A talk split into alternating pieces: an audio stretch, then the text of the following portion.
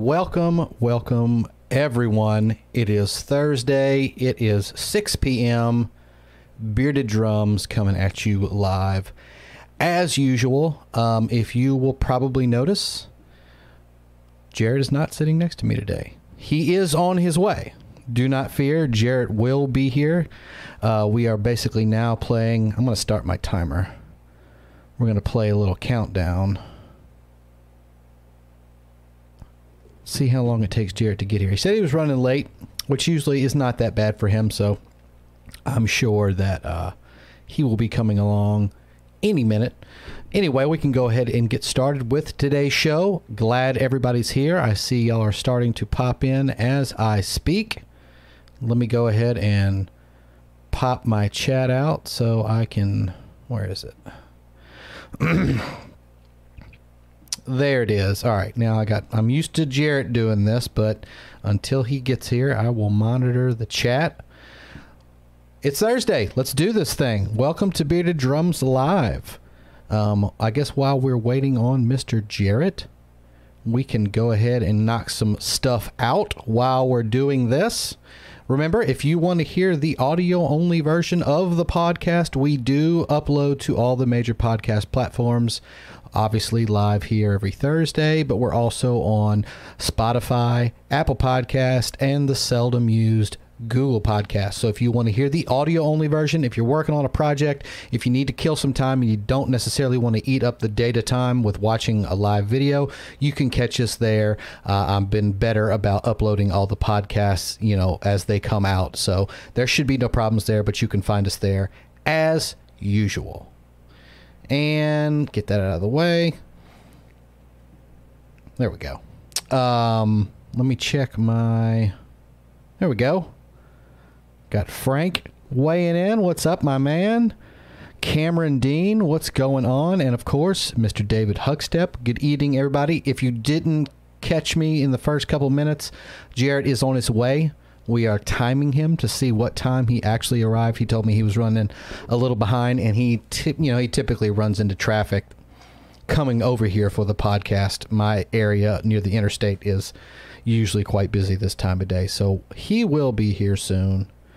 Who else we got? We got Michael. Good afternoon, everyone. Your favorite neighborhood stick spinner. Hope everybody's had a great day. Hope you are having a great day as well. Catching everybody up. We are just waiting on Jarrett to arrive. He's running a little bit behind today. Um, let me get back over here. I've got everybody's submissions for the week. That will be coming up. We got some new products that have recently come out that we're going to talk about today. And of course, our normal discussion topics. Of course, as soon as Jared gets here and we can get everything rolling. Um, again, and as as normal, um, thank you to all of the legacy members that join us every week. Some of you are already here. Joshua Breslow just jumped into the chat. So, as always, we want to thank the legacy members who really do make up this show with all of your weekly submissions, and of course, the you know Discord we have in the chat whenever we're talking about subjects. So all these people up here have probably received by now their legacy sticker. If you have not and you see your name up on the screen, make sure that you send your mailing address to beardeddrums at gmail.com so we can get anybody that still hasn't gotten their sticker out to them. This is what the legacy sticker looks like. I think mostly everybody has gotten theirs. I do have an update. Where is it? Right there. That is from Mr. Mark Whitman, who I got a picture from this week of him proudly displaying his Bearded Drums legacy sticker. So, again, if you saw your name up on that list and you have not sent me your mailing address, please do that and I'll get that out free of charge to you so that you can get your sticker. So, as always, thank you to the legacy members who join us every week. You really are what makes up this show. Um, catching everybody up again in case you're jumping in right now. Jared is running late, but he should be here. I don't think it's going to be uh, terribly long. Uh, Spencer, what's up, my man? Jumping into the chat. So we got everybody is coming in right now. I don't know, depending upon what time it is, Mike Malone might be teaching his lessons. Uh, I can't remember what time he does that, but um, either way, he'll probably be jumping on later. And I've got a submission from him. I have submissions from Josh. I have submissions from Mark. And like I said, we have some new products to show off here once Jarrett arrives. And I don't know if Jarrett was talking about bringing his little new bop kit over. Highly doubtful. Let's get a little more intimate. Um, highly doubtful because he's running late that he'll have uh, packed that up. One of these days, Jarrett will get over here with that new drum set, and we'll get to. I'm very interested to hear how his little bop kit came out. Not like we all know, Jarrett does not need another drum kit, but I am. I have to admit, I'm very interested to hear what it sounds like. Spencer, I just bought a storage unit with three kits. Two hundred dollars later best deal I've found. That's cool. Are you talking about like uh, the storage wars type thing where you have to go bid on the, you know, a bid against other people to get access to that? Um, 70s, what is that? 70s Thermogloss. 70s Roger Power Tone and a two 2000s PDP by DW. That's cool. Um, once you get you know, time on your hands, obviously, send us in some pictures to show us what you got for, what'd you say, $200. Um, it was an ad on Craigslist. That's very cool. You know, I've never thought of doing that. Obviously, we've all seen the TV show where they do that. I think that's on a, you know, a, uh, I know, right, Cameron? Holy crap. Um, that's like a, a, level up. I've never thought of doing that because, like you, you hear Jarrett and I gripe about it a lot. Down here in the South, there's not a lot of vintage instruments as where in the middle part of the country or up into you know the New York that area, they're gonna find a lot more vintage gear. We don't seem to have as much luck, especially with drums. Like you will find some like old 60s Fender basses around here occasionally. I've seen those. Obviously, you're going to see strats from the whatever, whatever, whatever. Drums is a bit tougher, and I've noticed most of the drums that guys do acquire around here and stuff that I've gotten a hold of doesn't necessarily come from this area. It might be a state over or something like that. I've rarely see like great vintage finds here where we live. So that's very cool that Spencer scored three drum sets for the low cost of $200. 70s Thermogloss, a 70s Roger Power Tone, and a 2000s PDP by DW. I wonder is that um, is that 2000s PDP is that one of those X7 kits that were so popular? It was like 22, 8, 10, 12 16 or 14. Um, but either way, three kits for. I mean, you can turn around and sell two of them. If you ended up liking one, you could keep that. Uh, not bragging, boys. You always got to be looking. Check the lugs, badges. Most people don't know what they're selling, which is very true. Um, I remember right before I bought my Pearl reference series snare drum six and a half by 14, which I've showed off here on the show. I was looking for videos, obviously, of reviews. I wanted to get some kind of ears on before I made that kind of purchase, even though I had the option to return it from where I got it from if I didn't like it. But one of the videos that popped up is the. Um, what is that guy's name? He's like the Australian drummer guy if Jarrett were here, he would know um, Aussie Man or something. No, that's the that's the meme guy. Anyway, it's a, a, a fairly popular drum channel of an Australian guy who has a really nice snare collection, and he kind of talked about the same thing, similar that happened to Spencer. He was at a yard sale, and I'm assuming this is in Australia because that's where he's from. Um, and Spencer said, you know, most people don't really know what they're selling. He saw a pearl box on the table, apparently, at this yard sale. And, uh, you know, all those pearl drums, they say like Pearl Masters, Pearl reference, whatever, on the side of the box, depending upon what's in it. And he saw a Pearl reference box, looked like it was unopened, sitting on this table at a garage sale. And I think he said it was $400, which those drums go for a thousand, eight hundred all day long, brand new, maybe like 800 for a really good one on eBay. And he picked it up at a yard sale for $400 and ended up with a really nice Pearl 20 ply reference series. So Spencer is very right. You got to be on the lookout all the time. Um, I'm not on Facebook anymore, but usually, other than the terrible stuff that gets listed, sometimes you can find good stuff on Facebook Marketplace. Usually it's a joke what they've uploaded. It's like you see those memes on Instagram all day long where it's a mismatched old just stencil kit with no hardware and they want like 800 bucks. You know, it's like always a bad, you know, situation, but sometimes you can find good stuff on Marketplace. Obviously, eBay and Reverb is where we all probably hunt down most of the stuff.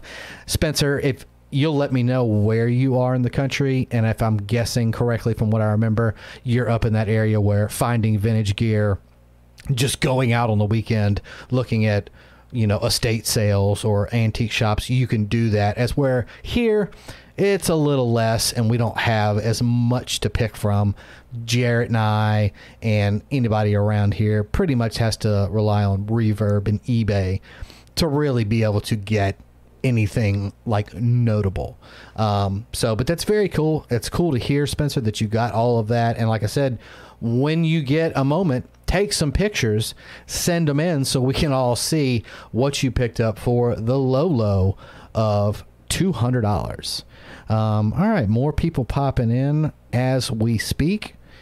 Where's Jared? Uh, Jared is now. Wow, that's pretty impressive. Jared is 11 minutes late, which is very uncharacteristic for Jared. I'm sure he will have an interesting story to regale us with when he arrives. Spencer answering up here in Seattle. That's right, I do remember now. Um, what are your thoughts on Todd Sucherman of Styx? Well, first off, starting with the honest part, I don't care for Styx. It's not that they're good or bad. It's just one of those 70s bands that, or really, I guess, kind of an early 80s band. Um, that I never really latched onto for no other reason than I just never latched on to them. Um, that's right. Um, the Aussie channel I was talking about. Thank you, Cameron. I am drummer is the name of that channel, and he has a great video where he does a review of the Pearl Reference series and tells that story. Um, and it's a good channel just in general. He's he's funny, he's good on camera, and he uh, reviews cool stuff. So I am drummer. Thank you, Cameron. But anyway, back to Spencer. Um, I never really latched onto Styx. I can sing the songs everybody can sing, the ones that you hear on the radio constantly. Um, but that being said, you know, set aside, Todd Sucherman is one of those you know living masters. Well, I think we can all agree on that. Whether you like Styx, and there's there's plenty of other stuff, believe me, and you might know that Todd Sucherman has done besides Styx, but he is a master and has one of the most awesome drum collections I personally ever seen. Um, anytime he posts a video, he's got that really cool home setup where he has his huge Masterworks kit, and then like literally, I mean, it's got to be forty snare drums behind him. Obviously, a lot of them are going to be Pearl, but you know he has vintage stuff, and he really is a great player and a great ambassador for Pearl drums because he's managed to keep his uh, career going, you know, at a high pace for a long time now. Uh, Richie says, Hey dudes, Todd Sucherman rules, by the way. Met him in New Orleans and he really was nice, as most people say he is. I've never heard anything because I've never even gotten close to him, but that's very cool that you got to meet him. And it's always a plus when you get to meet one of your heroes or just a high profile musician and they're nice. I remember there was a guy, and I won't mention any names because it doesn't really matter but I remember there was a guy from New Orleans who was a drummer, and he played with three or four. Oh, do I hear a door? 13 minutes and 55 seconds later, ladies and gentlemen, I would like to proudly present to you, streaming in 1080p, at more than likely 30 frames per second, all the way from Jackson County, Mississippi, here in the 228, bearded, capped, glassed, and ready to go. I give you Mr. JT. Howdy. I was explaining to them that it is very uncharacteristic of you to be this late, so I wasn't expecting you to be very long. And you did not disappoint. Sorry about that. Oh, that's all right. We were chatting it up. What are we talking about? We're talking about Todd Sucherman.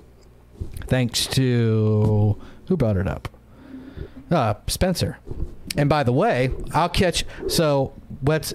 If you are wondering what the hell's going on, if you missed it, Jarrett was running late, so we were just kind of chatting before he got here. Everybody's weighing in on the chat. Spencer, who, if I'm not correct, um, was he here last week? Spencer, were you here last week? I don't think he was. It he seems was. like Spencer's been busy. So Spencer jumps in, and I, I was like, oh, I haven't seen Spencer in a minute. And uh, he uh, just jumps out of the gate, just bought a storage unit, and he got three drum sets out of it. He paid a total of $200. Solid. He got a 70s Thermogloss. He got a 70s Rogers Power Tone and a 2000s PDP by DW for 200 bucks. That's solid. Yeah, yeah. That's a that's a steal. That is a big steal. Um, Cameron, thank you. I appreciate that. Uh, Spencer, Kenny Aronoff swears by diecast batter hoop, triple flange snare side. Ever tried it? No, I have not. But that is the uh, also the the secret sauce the- for Stewart uh, Copeland. Yeah, Stewart Copeland's big thing was diecast on top, triple flanged on bottom. The snare of divine providence, I think is what it's called, or something. Yeah, I think we, then it got called the snare after. A yeah, while. yeah, just the long. snare. It's and it's basically, I guess it's debatable on what that actually is, but it's either a Pearl President three band or a uh, what's the other? I can't remember. I know at one point I saw one that was a steel shell. Yeah, but I, but I think that was just a.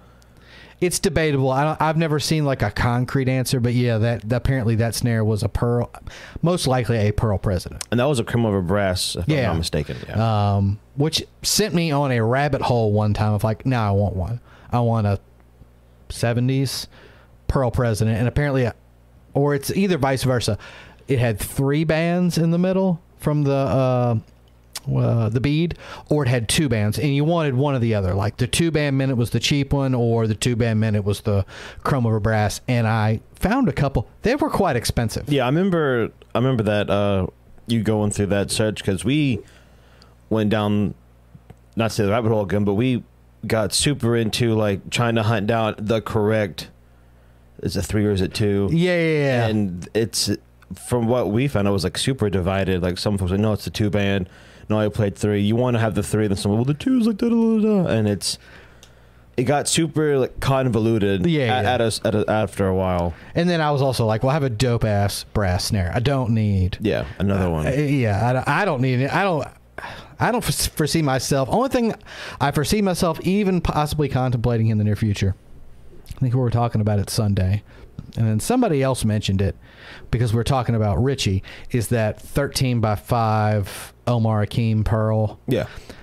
I'm not big on 13s, but I admit every one of those I've ever played was awesome, and a bunch of dudes have them and swear by them.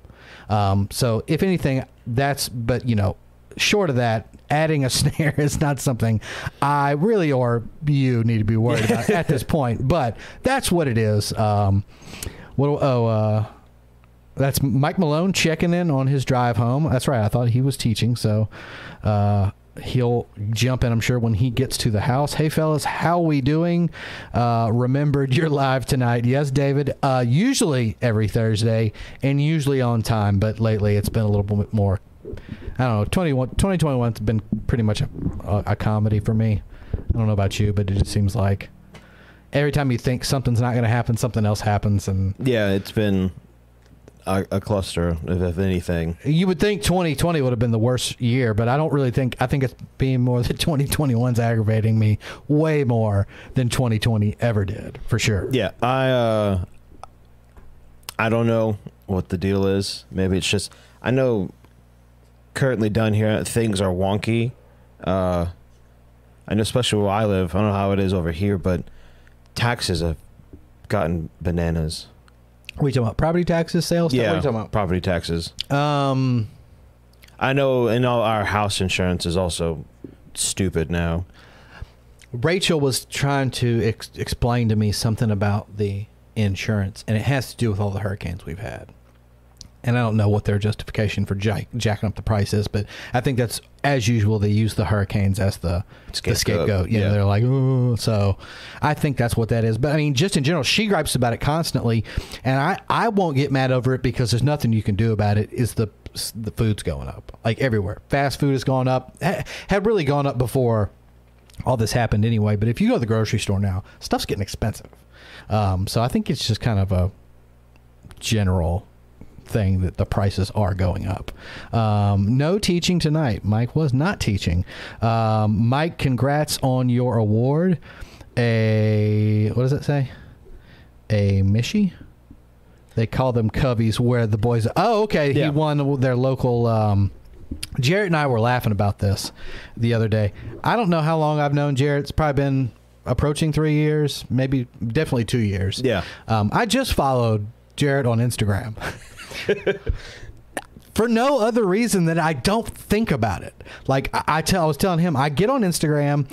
It's what three or four posts before you hit reels, and I'm just an idiot that likes to sit on the couch and laugh. So I hit like the first four, and as soon as the reel section pops up, I never make it past that because I'll sit there for 20 minutes flipping and then just close Instagram. so I it's not that I don't follow anybody on purpose. I just don't think about it and then it hits me. So like I need to go through and I think Mark followed me, but I need to follow Mark. I need to I want to say that I follow Mike. Um, but like basically all of you, I need to get off my ass and get to it and follow everybody. But yes, congratulations on the award. We do have a, a similar thing here. I don't even know what they're doing this year for the Coveys. I have no idea. Uh, Um, not that I, yeah, whatever. Uh, if they if they have them, they have them. If they don't, it's not a big deal. The only thing I ever liked about the Coveys was you get to see everybody because being musicians, you're playing, I'm playing, we're not hanging out. The next, you know, so you never get to see these people except for this one night a year where it's like all of the bands, all of the singles, all of the piano players, all of the bartenders that you're used to seeing, and it's it's a it's a good time. So I wonder how they'll handle that this year if they're going to do it remote or something like that. But uh, it's always cool when you do win because it helps you out locally. It gives you something to lean on uh, when you're like, hey, you know, we uh, won the blah blah blahs, and you get some more gigs out of it. It seems like that's always been the case. I know I made one guy a little upset uh, whenever I met him because his band, his band won a covey, and I was like, "Oh, it's cool." I was like, "My friend Steven has eight of them," and he's like, Mm-mm. "Is it seven? It's like a twelve. Twelve? I don't. Oh, I don't know. I'm sorry. I was, my friend has a lot of I'm them. not bragging, but I really don't know. It's Yeah, he's uh, my friend has a lot of them. He's like, "What?" I was like, "Yeah, he has he has a lot. Uh, his band always wins uh, for cover band." He's like, "Oh, it's cool." And then like I could just see the defeat in his eyes, where like he was like, he was really proud of it. And then I just shut him down, and I was like, "I shouldn't have said that." uh, and it was and it was at a gig we did. Uh, they're one of the local. Uh, I don't want to call it butt rock. That's what it is. Uh, yeah, bands. rock. But they're but they're but they're doing a lot of big stuff. Uh, Who is it? Silent Trust. I've heard that name. Yeah, I have heard Um, that name. They're a bunch of you know kind of like I wouldn't say older, but I mean they're older than me. Um, dudes that play. I guess anyone across who doesn't know, we have a very weird niche thing down here on the coast. Yeah. Um, I don't know what the deal is, but we just love the the post metal bands, all the post core bands that go radio friendly. Yeah, yeah. Um, it's that kind of sound. Like Mhm. it's your your Nickelback, you're taking back Benjamins, your uh, Yeah. Three Doors Down. We that's a big thing down here. Like, we have like a whole fest festival. Breaking Sunday. Yeah, Breaking Sunday. we have a whole festival called CPR Fest, which is what a radio uh, station puts on. I remember I went to it in fifth grade, and I saw. Well, at this time, this is what I was into. So I saw Staind. Okay. Well, I mean, yeah. Yeah, and you know, uh, whatever his name is, did uh, did the song Hero in Biloxi. Uh, It's very uh, predictable. Like it's very friendly lineup. Like Yeah. you know that you're gonna like seventy percent of what's on stage. yeah, it was them. Then it was uh, Black Stone Cherry. Yeah, yeah. Who I at the time that was like really cool to me. Um, and then there was Hinder. uh, and the band I was super excited to see was uh, at the time was Three Days Grace. Okay. they had just released that song Animal uh, around that time. So that was cool for me to see them play that live. Uh, and I was in fifth grade, so I really didn't know what music was. Um, I listened to the radio, whatever my mom and dad listened to. Oh yeah. I mean, I, I was kind of like that because coming up in the CD era, they were too expensive to Yeah. just go rent get. So it was yeah. It was whatever mom or dad was listening. Dad was more classic rock. Mom was more like what you'd expect, like Celine Dion, Toni Braxton. Like to this day, one of my favorite songs to play on drums is a Toni Braxton song, and it's a ballad. It's not even a cooking number. Um, so thanks, mom, for uh, you know giving me some taste as far as music not being up. Because all this, I, I have to admit, some of the stuff, like you just said, that I listened to back then, I'm like, oh my god. Because I mean, and I won't. I'm not gonna apologize for it because it was the big thing at the time. I came up like I was probably 14 when Limp Bizkit hit Yeah. and everybody dude it was like a it was like a magic trick all of a sudden everybody's caps were backwards and we're like yeah we all did it for the nookie. yeah i mean and it, granted it was short-lived because i could remember and it's funny that i get to say this sitting in this very house that we stream from that i live in now i can remember in that room other side of the wall because the tv was in a different spot sitting on the floor eating a lunchable the one that came with the capri sun Oh, I remember that. the big one Yeah. had that. I'm eating my lunch. It's like summertime, or no, literally, I guess because of the story, it would be springtime, um, middle of the day, and I'm watching MTV Spring Break on TV live, and it's Panama City or somewhere right down there. Is where they always did it from, and there is like it's it's it was the stupidest thing because you got like Limp Bizkit, and then models doing their th- you know it was like like bathing suit models. Yeah go, go, go, go, go, models. So it was just the weirdest thing but i remember being like wow this is the coolest thing i've ever seen. If only i could ever and then i went later on as a older person to panama city. And was like this is a dump. I don't want to come this is no. And then of course they stopped doing all of that.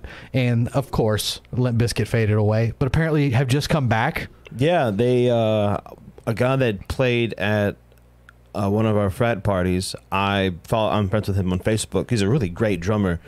Um, he went and saw them live in Nashville. Uh, whenever or whatever their their big like comeback show was when you dressed like a grandpa. We had the red shades. He was Yeah. at that show, and uh, I want to say his name was Aaron. I have to look at.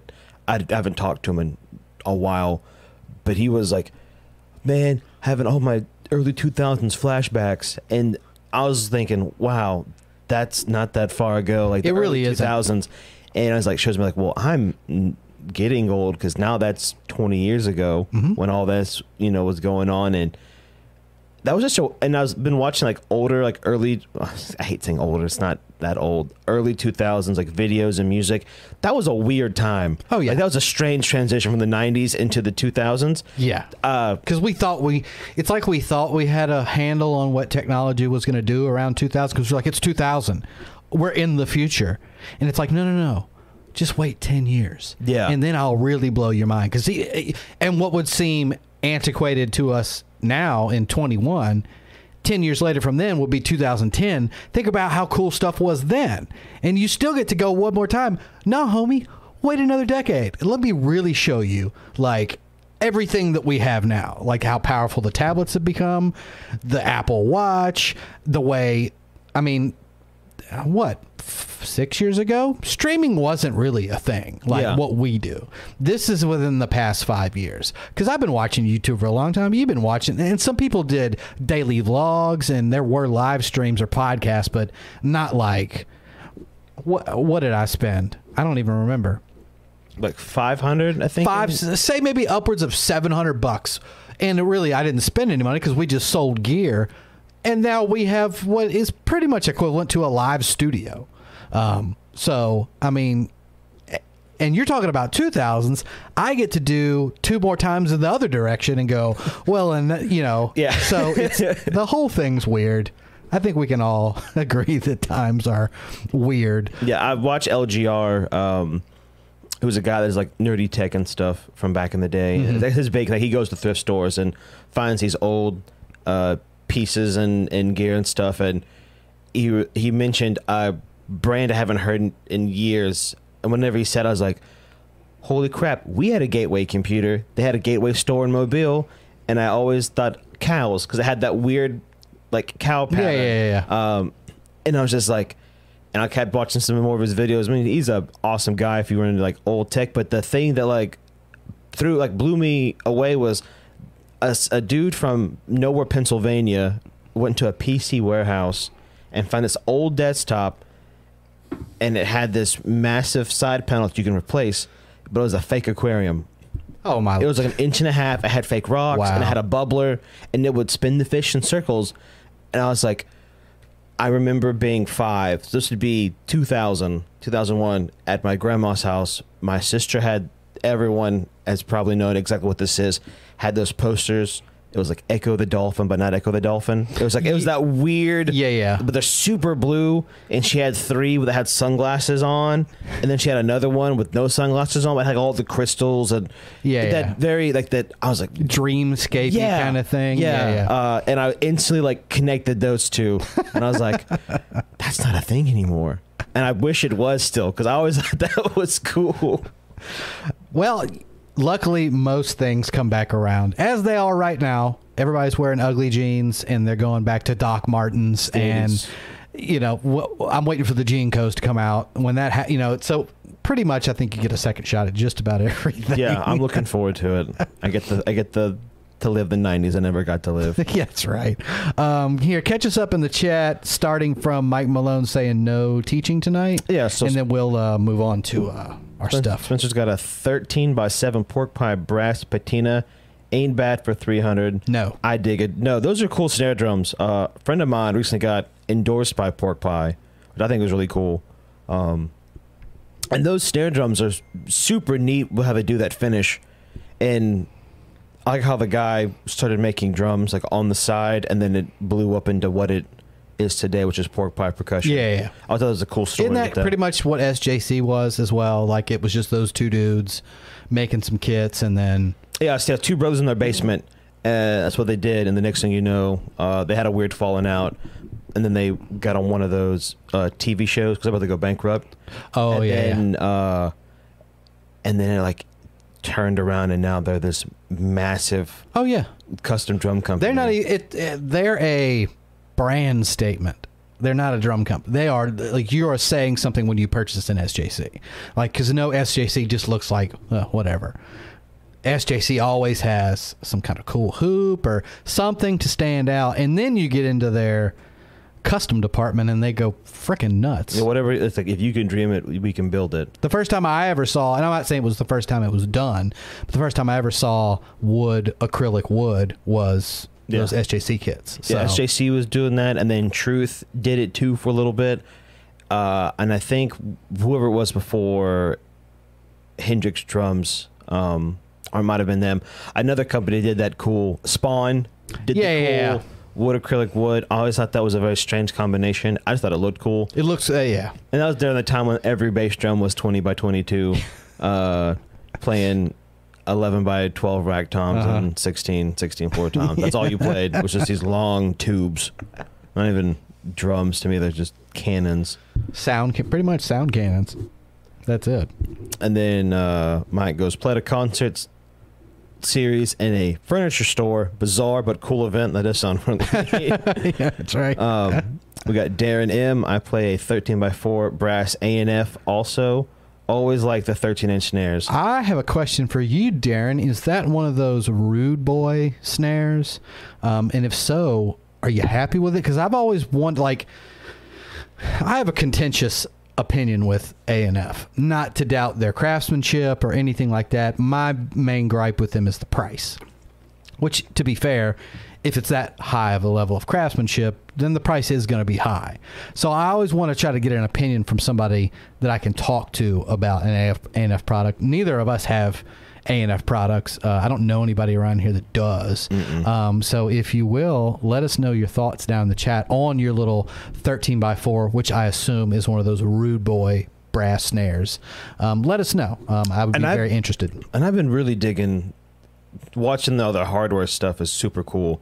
I just think it's I mean their hardware's a little expensive, but like the like the like the things that we would use, like the kick bone Yeah. and all that stuff. Um those are a little uh, pricey, but like the hi hat stand everyone was up in arms about, I'm like it's a buck fifty, buck sixty. It's like DW's five thousand. Yeah, anybody's is a buck eighty nine. you know, yeah. yeah. it's I'd say it's relatively priced, if not even cheaper for a heavy duty seven thousand style esque with the and it collapses like it bends like that old Ludwig Yeah. sand does, which I'm And that was the hardware was the first thing they put out in a while that I did instantly get mad about because of the price. I was like, well, those are actually fairly priced. But then they jump back up again in price with the next product, which we'll talk about later. Um, so it's like, like I said, it's contentious with me with them. Not to doubt their whatever. Those drums sound great. They are really nice, um, and they're designed for the people that can afford the highest level of craftsmanship. So I get it, but you know, it, it saddens me that most guys like us will never really get to play that stuff because number one, it's not popular enough where everybody has one where you're going to run across one. Yeah. And who's going to, you know, other than the Rude Boys and, and similar pieces like that, you're like eight to a thousand for an A and F snare, and that's a lot of money to drop without knowing anything. because I I would love to be able to play one in person. Um, because all the videos I see, they just they to me they sound really good. Um, I'm Yeah. a big fan of that. Uh, they called it the Fieldy, uh, where it's single tension, Yeah. all the drums, and I always thought that was and it sounded super cool. I saw a, saw a bop kit. It has that weird like the good like the slap you, Mhm. cu- you get from um from a single tension drum. I thought that was super cool, and I've been having like this weird like love hate relationship recently with all their metal kits and Q drums, how they have their metal kits. And I'm like, wow, if I could play in an aggressive rock band, I would get rid of it all and play a galvanized steel. It'd be super heavy, but those kits sound really cool. Yeah. They're they're definitely different. Um, I know his name's Gun Buns on Instagram. I cannot think of his real name. Uh, he's a big session guy, um, and he got a brand new, decked out steel kit, powder coated red, Mm-hmm. uh, with gold sparkle, Ooh. uh, tin stripe like inlay in the middle. nice. Uh, sounds awesome. And he just got he got some acrylic uh, like concert toms too. He does. Uh, he's big thing is that super dead sound for studio guys. Everyone wants just attack with a little bit of Yeah, yeah. tone because you get that's a lot of room to make some guessing is what it's for. Sounded killer. So I'm I'm been kind of like just ogling and and gushing over those because they just they sounds cool and they look really good too. yeah, yeah. Um, but then we got Mike. Uh, says thanks, boys. It was a nice surprise. Mark said hi, fellas. What's up, Mark? Mike uh, continues similar thing with uh, WAMI, but it's the whole state. I've been nominated a few times, but the first time I've won. So a nice thing, but obviously changes nothing in my day to day. Nice sign of Yeah, encouragement. it's it's it's a nice little just a little pick me up. You're like, oh, it's cool. But like you said, it doesn't really change anything. You're not gonna like you're not gonna make it big all of a sudden just because you won your local, you know. But it is something nice to let you know you worked hard all year. So I, I like I said, I've always enjoyed the fact that at those kind of events you see everybody that you don't normally get to see. Yeah. And it's a fun night of, you know, probably getting drunk and, you know, making fun of each other all night. But, you know, that that is the upside of all that. Uh, then we got Cosmo Kramer. How have you guys been? Seen the new Zildjian 22 Mega Doom combines their Crash of Doom and Mega Bell Ride. Weird combination, but it sounds really cool. You were just talking about that, Yeah. weren't you? Yeah, because they just did their uh, like their teaser promotional stuff for it. So they have that. These things called the Fat Hats, and then uh, a 24 inch symphonic ride. Yeah. Um, the Mega Doom to me is really cool because it's just how heavy it is, and I think that Zildjian is definitely uh, trying to up their dark and weird sounding game right now. Metal pre- or yeah, just anything other than traditional presents. Yeah, because they're because if you like look at their stuff currently that they released that's wonky. You have that. They did their own version of the clapstack with with cupped bells, so they're louder than everyone else's, Mhm. which is I think is a really smart idea. Um, I know Carter McLean was like bashing on Zildjian. I'm like, the patent's up, dude. People are all making all that stuff. No one, I mean, no one makes gets mad at Reverie Drums for making his Yeah, and you it. shouldn't get mad at, at anybody. It's just an idea. It's not like you came up with a new t- cymbal. You just thought of a weird way to stack them together. Yeah. So I don't. Yeah, I don't think anybody should be getting mad at because, like you said, number one, when the when the utility patent runs up, that it doesn't really matter. Yeah. But past that, it's like, come on, like you. I wouldn't relegate. You know, I wouldn't say even though they're the ones that came up with it, Sabian should be the only ones to put holes in cymbals. Yeah. that's stupid. Everyone puts holes in something. I think it's it's part of being contemporary now. Yeah. I mean, to be in the modern music, uh, the modern drum scene, that's a big thing. Is having those clap like, or you're having Mhm. your analog clap. So Yeah. instead of bringing out a you know your SPDS or a one shot roll and whatever, you have that. Big thing is now you know the trashy hole cymbals having a you know sound with that. Everyone's getting um, super into like low thuddy drums. It's not we're going to go back and yell at all the guys in the seventies like you guys took the heads off. You guys were a bunch of idiots, but now we're doing it. Now it's Yeah. cool. You know, I think I think it's just to stay uh, in the modern sound like weird hi hats. Yeah. with a bunch of junk on them. You know, it's it's just part of the it's. If you want to stay in the current stream of affairs, it's like you things you got to do. Yeah. Um, I mean, there's folks that are weird. I kind of put myself in like a vein of that. Like, I play a 24 inch row with an 18 inch kick. No one freaking does that. That, uh, that was one of the first comments I, we were talking about. It. Um, what drum company was it? The one that came up with that infinity snare bed, oh, indie. indie drum.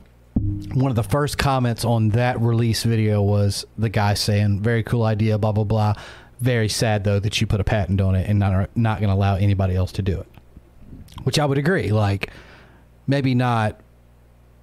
You know, maybe give them a small patent window, but after that, it's not like you changed drumming. You just picked a different radius to do the bed at. So Yeah. eventually, I would imagine everybody, especially when that patent runs up, they're all going to jump on it if it becomes something that's viable. We don't really know yet. Those drums just came out. The idea is brand new, so it may or may not.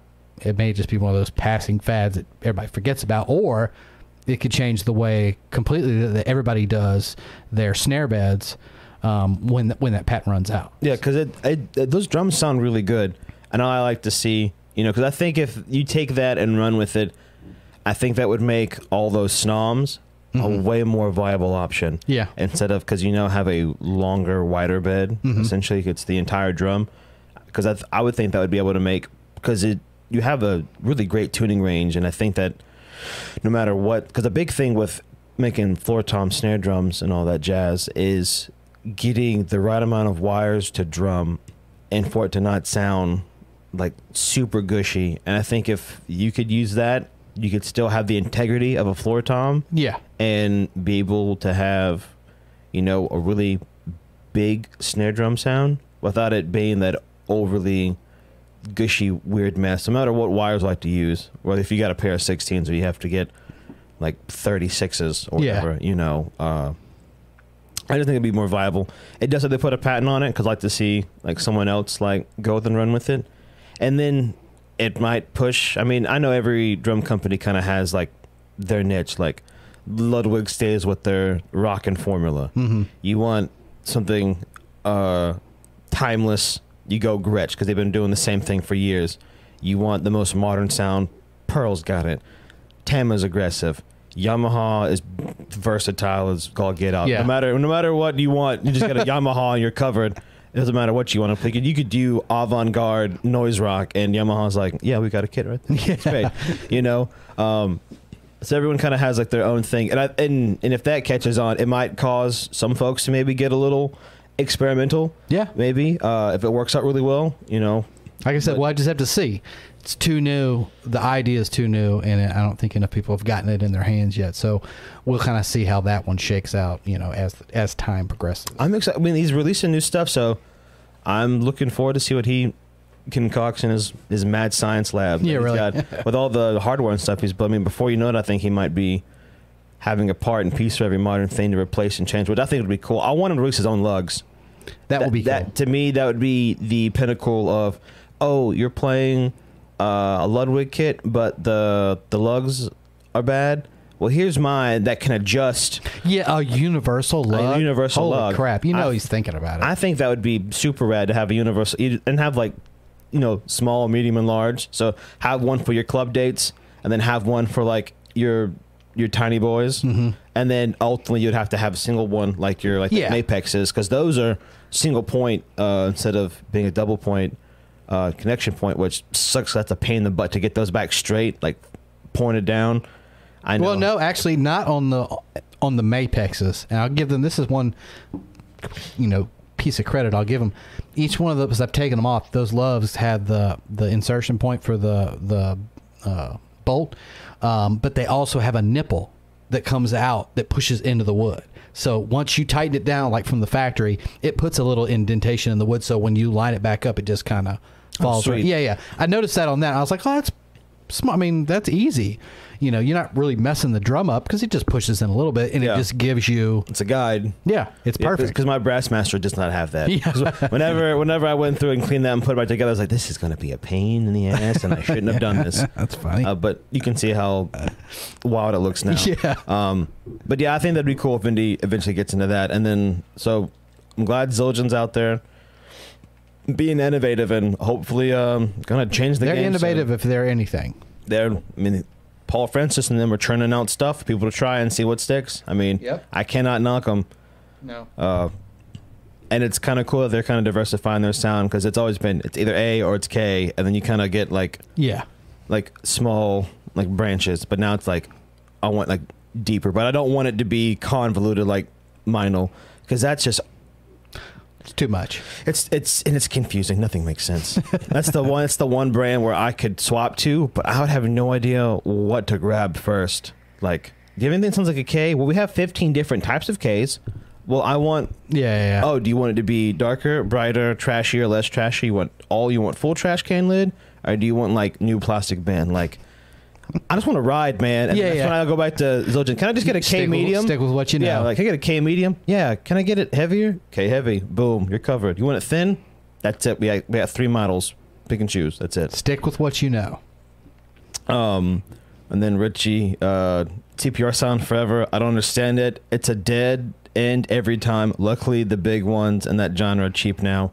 That is True. true. Very true. Um, Spencer goes, haven't seen it, Cosmo, but I'll check it out. I want to acquire one of Stanton Moore's new lunar crashes. It's pretty dry, and I think all that is, I would have, sir, uh, can't think of how to say pronounce the word correctly.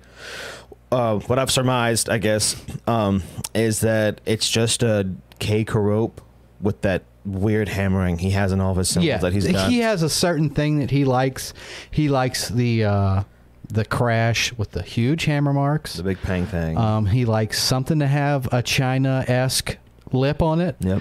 Um, and that's what I was wondering. I was wondering what those fat hats were when Zildjian announced them. I was like, did he just give him the specs for his what's always been a call to fat hat? Yeah. No matter who makes it, if it was Bosphorus, if it was Crescent, and now Zildjian, Stanton's always had a fat hat. So I, w- I was wondering if that's what that was. And they just weren't going to put on their Stanton Moore signature. They just decided, well, this is just his th- that model, and we'll just call it the fat hat. because it comes in 14 and 15 inch and but i haven't seen any videos about them so i have no idea Yeah. what they're supposed to be um We'll have to see. But I was wa- I was wondering if that was kind of yeah it's the one video they haven't put out yet of any playing Yeah. because you got the ride and you have the the mega doom but there's nothing for that yet um so we'll see uh richie goes ah wham i forgot milwaukee sorry about those brewers by the way i watched since the minor league team is in biloxi That's right. Richie is a big baseball guy. I do remember that.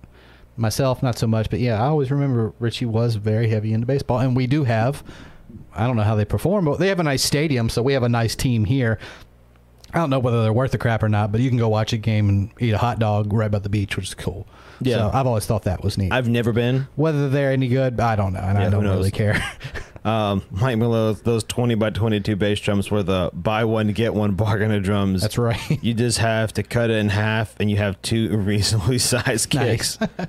that would be like, I would love to see the dude like, I need double kicks. Well, just cut your bass drum in half. And then, like, just the wheels, like, slowly turning, like it's creaking. And then the light finally comes on, like, yeah. I have so much real estate.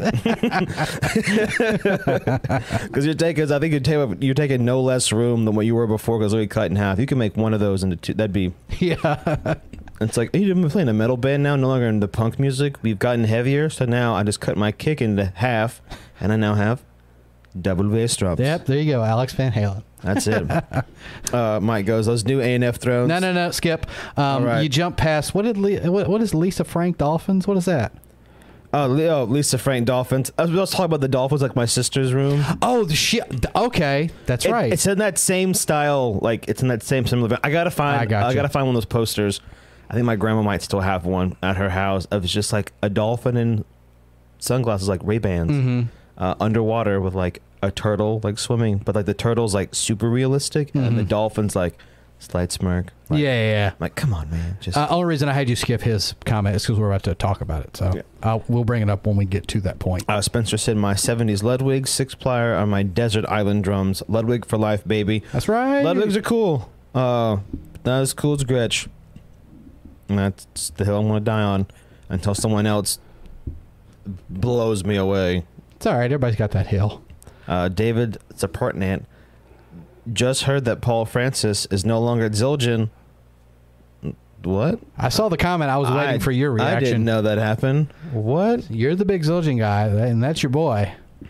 That's like Mark Love leaving Sabian. Well, where I guess wherever he's going, that's where I'm going too. I mean, Zildjian's great, but uh, Where did you hear that, David? Uh, Yeah, I'm gonna need you read? to I need you to cite your sources. I'm gonna need at least three, Yeah, you three reputable sources. God, ah, that sucks. Because Paul's been there for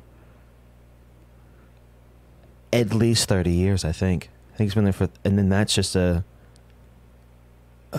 Yeah, that's like I said. That's like Mark Love leading Sabian. That's like your head guy that really knows everything. that dude's more Zildjian than Zildjian is. Yeah, like, I mean, to put it, I'm feeling like heartbroken. Like I don't know. Let us know, David. Where'd you Where'd you hear that? Yeah, I'd be very interested. Where'd you Uh, read? Check the Zildjian. Oh, okay. I'll, I will have to go on the website. Uh, Mike Malone. Sorry, Spencer. I'm here on the Sam Hill as Jared. That's great. We'll be back to back, Gret- uh, holding our. Uh, Oh, there's another. Ludwig. Josh what, weighing in with the Ludwig. All right, in the chat, everybody let us know if you haven't already, Ludwig or Gretsch. This is the flash poll for the day. We need to know. Well, you don't have to even own one. You've probably played one before. Ludwig or Gretsch? That's the big question of the day. Uh, uh, I'm a Ludwig guy. Uh, Jarrett's a big Gretsch guy. I love them both. I've owned both. I've had a round badge Gretsch. I've had seven or eight Catalina clubs in different colors. I've had my vintage, the break beats, and uh, a vintage uh, Vistalite. So I'm Ludwig only because that's what I grew up with. Yeah. You know, there was no chance of a Gretsch ending up in this house. That w- this kit more than likely was bought during Beatlemania. Yeah. Like literally, like not obviously not the same color because it's Blue Sparkle, but that was those kits that they put out when it was like 24 hours a day in the factory because they just couldn't keep up with the demand Yeah, for those kits. I, I, that, that was such a cool podcast to listen to on on uh on the drum history podcast was the whole like they, they, they had to get like a new switchboard and then they had to get Yeah, more yeah. folks for the mailroom because they just getting flooded with like I want that Ed Sullivan kit I want that and they're like what the hell are we supposed to do now no one knew about us and now we're we're the It's next great. big thing Now they're the biggest thing. Uh, Mike, of course, said Gretsch. Richie said Gretsch out of the two. Um, oh, uh, Dave- Mike Mike goes Gretsch again yeah, of course. David Spartan says the news is out there, Jared, gone since the first of the year. Um, Frank, Gretsch, Mike. You can't keep voting, Mike. It doesn't. It doesn't help your your your tally here. you, can, keep stop saying Gretsch. Um, so it's settled in, right? Uh, Cameron Gretsch and Spencer Ludwig. Um, well, actually, you're probably right. There's more Gretsch in the chat than there is Ludwig, but I think we can all agree. Two fine companies that have put out two fine products. You look like you're still bewildered about the. Uh, Because he he just did a thing the other day on his Instagram of like playing with this bandit, and he's like, here's all my Zildjian stuff, and then the catalog, and he just, I'm like, Richie Richie says it's okay. Everyone is still invited to Legacy Thanksgiving. thank you. Where is uh, when you need him for this um, uh, uh, for this instance in the chat? Where is um, um, I'm drawing a blank from the UK. Oh, Charlie. Yeah, where's Charlie? Charlie would be like, actually, yeah. he'd have the article pulled up by now and everything. God, We'll have to. We will definitely have to get to the bottom of some. find I'm out. like Tina Turner right now, but it's the opposite of Proud Mary. The big wheels do not keep on turning; they're stuck right now. They're gridlocked. we will get to the bottom of this. Um, so apparently, Gretsch has won. Gretsch is the king, um, which is I'm okay with that. You know, um, they're both great companies. You know, just a di- really a different sound. Like they don't even Yeah. sound the same to me. So it's not even about better or best. It's just know, if you like this sound, you go with the Gretsch. If you want this sound, you go with the Ludwig. Real simple. Um, and Richie did say it's okay. Everyone is still invited to Legacy Thanksgiving, no matter what your choices or preferences. Everyone bring a covered dish. That's right. Everybody bring a covered dish. no, no fruit salad and no fruit cake. So I, I the th- thing is, I like fruit salad, and I, don't also- care. This is my. We're in my house. we will. There will be no fruit salad, and if you put shaved coconuts on anything, I'm throwing you out of the party. Just give it to me instead. I'll take it. I'll take all the fruit salad, and I love fruit cakes. You could just, Well, you can go You can sit just- you can- outside. you You can can, just sit at me- the kitty table. I'll do a line. and eat all that. I'll do a like if I, it's like a brick. I'll do a line of of uh, a fruit cake. It's so good. My grandma makes it every year. My nana, it's the best. Uh, Mike apparently is going to be bringing his Gretsch gravy to Legacy Thanksgiving. So everybody's going to have to come up with something to bring. What is? Uh, let's see what Thanksgiving is on this year. Is it? Is that one of those ones that's always a Thursday? Is that what it is? Am I right? I think so.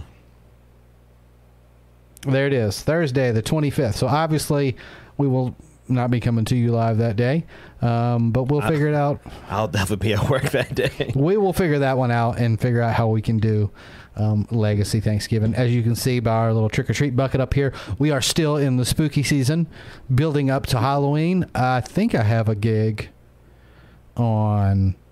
Let me look. Whatever. Uh, And Richie just uh, just looked. Paul Francis LinkedIn says he ended his employment with Zildjian. oh, That's how you know it's official. yeah, really. So okay, so Sunday is um, actual Halloween. This Sunday? Be, yeah. Uh, Or next next Sunday. next Sunday. Um, I'll be playing the night before, so we're getting ready for the spooky season. I haven't bought any candy yet. The bucket is still bare and empty. I've never. I don't know if mom. I've always been at work, um, and I've never. Last time I trick or treated, I think was second grade. It's the last time I went out. Oh, I can't even remember. I'm old. Uh, Gretsch gravy, patent it is what Spencer says. Hey, you better get on there, but somebody's going to steal it nowadays. Um, Paul saw this on some drum forum. His LinkedIn shows the embedded employment at Zildjian January 2021. Okay. I cannot believe it's been the first of the year, and I've somehow missed it because he's done. Well, they could have backlogged all those videos and stuff and just had him sh- like they were just like, all right, before you leave, all the stuff you just created, we obviously need promos for. So he probably did that before he left. Been bam freaking boozled. I want that's I'm weird. so I- heartbroken right because you only now. got two two options here. Well, three. A, he's retiring. Which how old is he? Uh, Is he old old or is he just he's older, but I wouldn't say but he's not old old? Yeah. Okay, so he's either retiring, maybe he's going to a different company. I would say highly unlikely because if he's been with you know, and I mean, you ever you never heard him bitching online about oh Zildjian, you know. Yeah. So I would imagine he was fairly happy. Or what may be the most likely thing, he's starting his own company. That'd be cool. I would. uh I would jump ship and play some PF originals. PF Kangs. I'm gonna. Done. PF Changalangalang. I hate puns.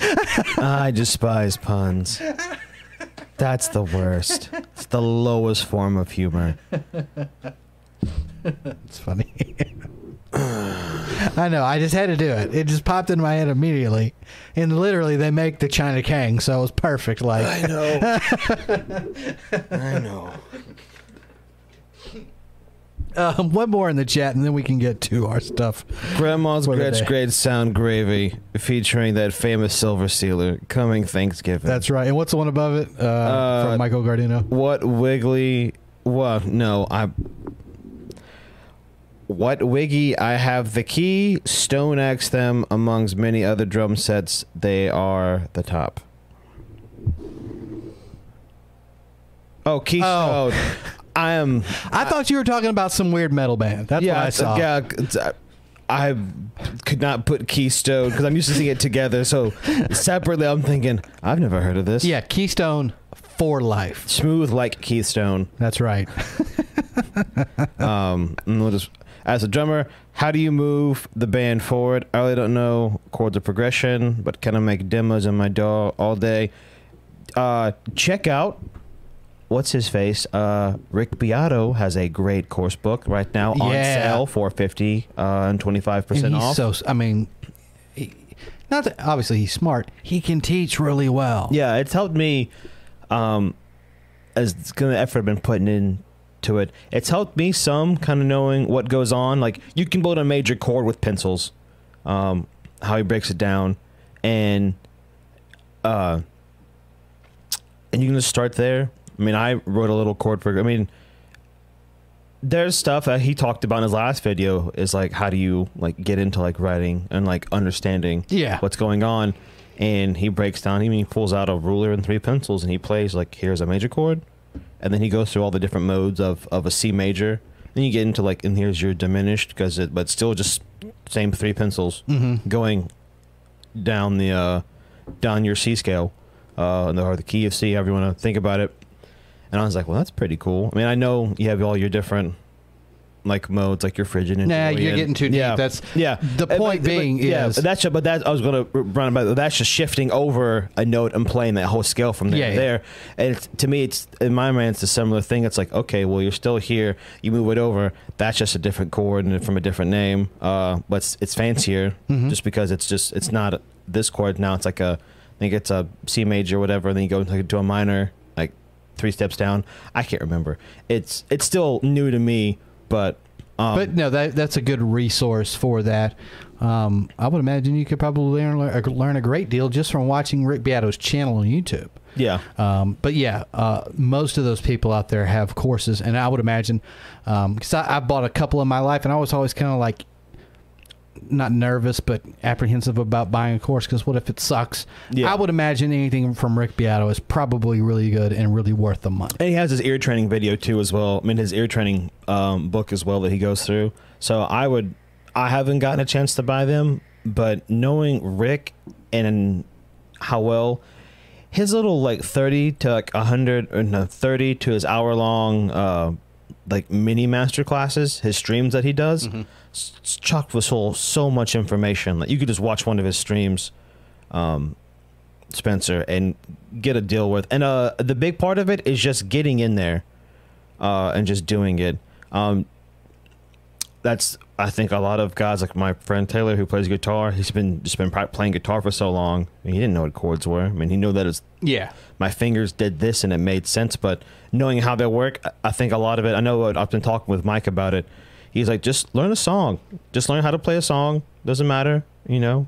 And then just go from it, and then you'll start to kind of like pick up what makes sense here and there. Yeah. Why does it sound bad? like most things, just start. yeah, Stop. Don't and don't overthink don't it. don't do yeah. a month of prep. Just go. Yeah, You'll pick up the rest as you go. yeah. Like I'm, I'm just gonna jump ship uh, with Dakota's bass on Sunday uh, when I Mhm. get it from him, and and just play a bunch of fun songs and just see Have fun. Yeah. That's the main the Uh, main thing. and then and just kind of see what uh what goes from there and then I'll refinish it for him but Mhm.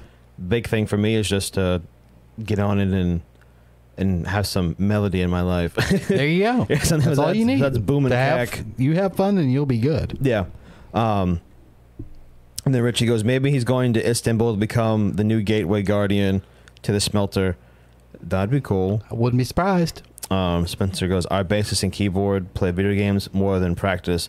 I understand that. That is super tough uh, to deal with. That's just going to have to be a tough talk. That's just yeah. That's I just the you know that's That's dealing with people. yeah. I mean, it's just going to have to have a have a talk, or just got to find other guys, or I mean, I mean, doing your own thing is always tough. True. You have to, you know, start. That's a. I think it's the one thing I've always regretted, um, is not spending enough time like on the mallet instrument to know what any of that stuff. Because I always just sat in the back and goofed off, and I was way better at playing snare drum, so I just kind of always got thrown into. into yeah. that. Now, if you wanted to try it out, that's too too expensive of a of an investment. yeah, Well, I guess you could probably get the Pearl. Uh, what's it called? mallet station. Yeah, yeah. If I wanted, you know, if it, something I could, you know.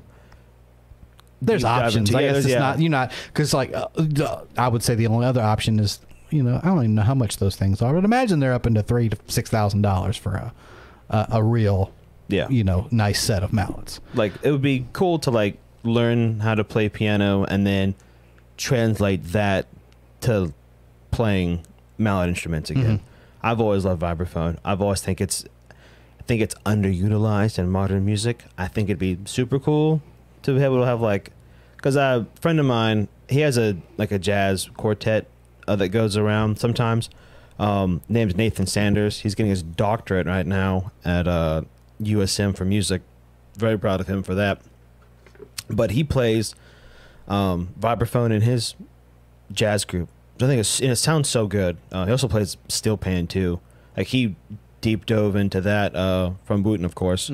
Um, he's gotten some gigs and doing stuff like that, and I always think it's super cool to be able to like, oh yeah, I can play kit, but do you want to hear, you know, kind of blue with four mallets? Yeah, yeah, yeah. Like, yeah, that that's cool.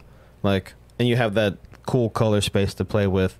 You're not just like, oh, a piano. It's Mhm. like I always thought vibraphone has had a, a cooler timbre Yeah, than other chordal instruments. I'd much rather play like in a trio with like kit vibraphone and like a guitar or bass or something than I would ever have another like melodic. You'd have voice. my attention. yeah.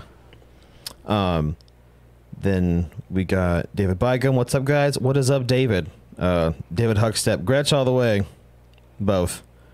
Uh, both my kits are Gretsch.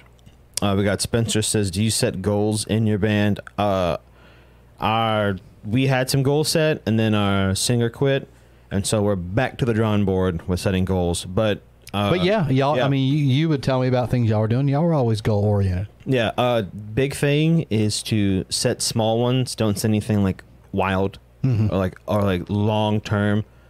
Um, it's I mean it's good to have a long term goal, but I think the big thing is have attainable small short term goals to where you can feel the progress. It's Yeah, more of a mind thing at that point. Um, like Sunday, my band, since we're getting back together since Taylor had COVID, we're going to. I have like a whole little like list of things I want to talk about. It's like we need to address that Tom's no longer with us. So anyone who calls us and asks for coming in and sitting in and playing, that will be have to be like a, a hard no for now. Uh, what do we want to do moving forward? Um, we have an idea, but really sit down and figure it out because we just kind of jammed last time before. And we wrote a song, which was cool. Um, and then just kind of you know how do we want to move forward? Do we want to try to do like a cover band thing with the three of us? um, see how that works, or just stick to originals, you know, and then, you know, I'm also not opposed to just doing the internet band thing. Yeah. like you just put your tunes out and then play like a little bit here and there and just Well, see. I, I would agree with like what you said. Is just set small goals you know you can achieve. Don't try to set some big insurmountable goal that's just going to let you down in the end. If you just set a, a, a, a thousand tiny victories is is better than like two or three huge failures. yeah, So I would say you know just set small goals and and just take you know I don't know how old you are Spencer, but I would imagine you're not that old, so you have time. It's not like you know you're rushing to get anywhere. So I would say just be patient with it, and that's that's kind of the main thing is be patient, and things will happen at their natural pace. Um, Spencer goes, cool. Bearded Drums now include tiny talks about melody. That's Richie. Yeah. Me- Tiny Melody Talks here is one of the new segments. yeah. Um, Jarrett, this is from Mike. You should check out the Wee Trio. That is W E E Trio. I've seen them play a few times. Great vibes trio. Also, the new Standards is a cool vibes trio, but like pop songs and stuff too. So check out the Wee Trio, W E E, and the new Standards. Two vibe oriented trios. That's very cool. Dope. All boys love vibes. Nice. Um, okay, well, let's go ahead because we're well, yeah we're running long today. Um, let's go ahead and get into our viewer submissions for the week. Jarrett, you should have photos. Um, so I got Josh lined up. If if I I, thought I thought I put everything in there. Photo, But you photo, should photo. have Josh's description. Okay. That's Mike's. There's ooh, there's Josh. Okay. All right, this is the viewer submission for the week from Josh Breslow, the bespoke drummer himself. Hello, everybody. This week I'm sharing a new upcycled snare drum I finished on Wednesday. After reflecting on the feedback I got from the St. Louis Drum Show, I'm working on a series of snare drums and small kick drums. There will be drums I can sell at the Chicago Drum Show in May or ship more affordably. A teacher I work with gave me a bag full of number stickers. Her dad was an electrician and she had no use for them anymore. I'm thinking about doing a whole kit like this, but incorporating a strip of different colored numbers. What does everyone think? Thanks, Josh. Well, as usual, it came out very clean. There's a close up on it. I already have a great idea for you, uh, Josh. I'm gonna take this right now. Um, this is it's super meta. So what you should do, if you do another one with numbers, is that you should do until you run out. Do uh pi, There you go. And here's That why is it- a cool idea. and here's why: because you use pi to find the circumference of what class? A circle. and what are drums made out of? Wood A form in the shape of circles. So, Pythagorean theorem, all the way around until you run out. I think that'd be super cool. Just find a starting point, like yeah, no, it's. I think that's Yeah. that's an awesome idea. yeah, and then I think that'd be super cool. Make sure you put the dot so people know it's three point one four. I think it's seven, and then that and it keeps repeating. So Yeah, you you, can just you just keep going until you run out of numbers. Yeah. That would be the perfect idea. So there's your next idea, Josh. But yeah, this came out super clean. What was that? Is that what is the drum? Is that just an off-brand drum? That's what it looks like from the um, from the close up on the legs. But you can even see where he lined up the stickers. Like it's lined up nice, and it's all nice and even with a nice what is that black suede from Evans on there Yeah. or on, what onyx? Yeah, that's Onyx. called? Yeah. Um, Black so- Suede's Remo. yeah, yeah. Um, so it came out super clean. And this is one of your lighter projects, so you didn't have to deal with rewrapping or redoing five, six drums. This was probably an easy project for you. So yeah, a nice clean presentation there. Looks good. And then I agree with um, with Jared. You uh, you need to make a pi snare drum. That would be super Yeah. cool. And you could find because you know you're Josh. You could find some cool font or uh, you know whatever style you did the numbers in. I'm sure it would look really cool. So the, I would love to see that as well. That's a good idea. Yeah, I think that'd be a very cool. there's idea. your there's your commission from uh, from Jared. Yeah. Uh, the only proceeds I will take from it is just uh, you to keep tuning in and being our friend. There you go. And that's it. That's an easy payment. So thank you, Josh, for sending that awesome drum in. Looks good. Bet it sounds even better. Um, and then I believe next we have Malone, which I didn't read his description. I just looked at the pictures. Um, Yeah. So I'm interested to see how he came across what he's about to show. We've been uh, discussing this for a while, so I'm, glad he uh, finally got it. And I'm, Nice. here we go. Hey guys, I've nope, not the word he said at all. Been a while since I since I had submitted uh, anything, but I figured until I have some more projects to share, I could share this new kit I picked up this week. I know Jared has mentioned it on the show, but I've been on the hunt for a used Tama SLP Fat Spruce kit to use for gigs with my funk band. I want something a little more presence on stage before it hits the mics, and I got this set up from my trusty Catalina Club. I got a 12, nope, 20 by 14, 12 by 8 with the GTS style mount, of course, and a 14 by 14 floor tom. I know it's not a Gretsch kit, so don't tell anybody. Dot, dot, dot. I got a decent deal, and the shop I ordered from asked what heads I preferred and sent it out with brand new heads to my preference. So I guess that makes up for the little bit of extra price I had to pay. Oh, I'm sorry. Uh, struggling to find a matching tom arm for it online, but until then, I'll use a non-matching one. Yeah, I know you had spoke about that fat spruce before. Um, something you were, I mean, at least slightly interested in, which I, I admit I think the, and I like just about everything that's come out of that SLP division. Yeah. Um, of course, Tama puts out great stuff, and this was like more of like a focused attempt from them to not be so Tama. Yeah.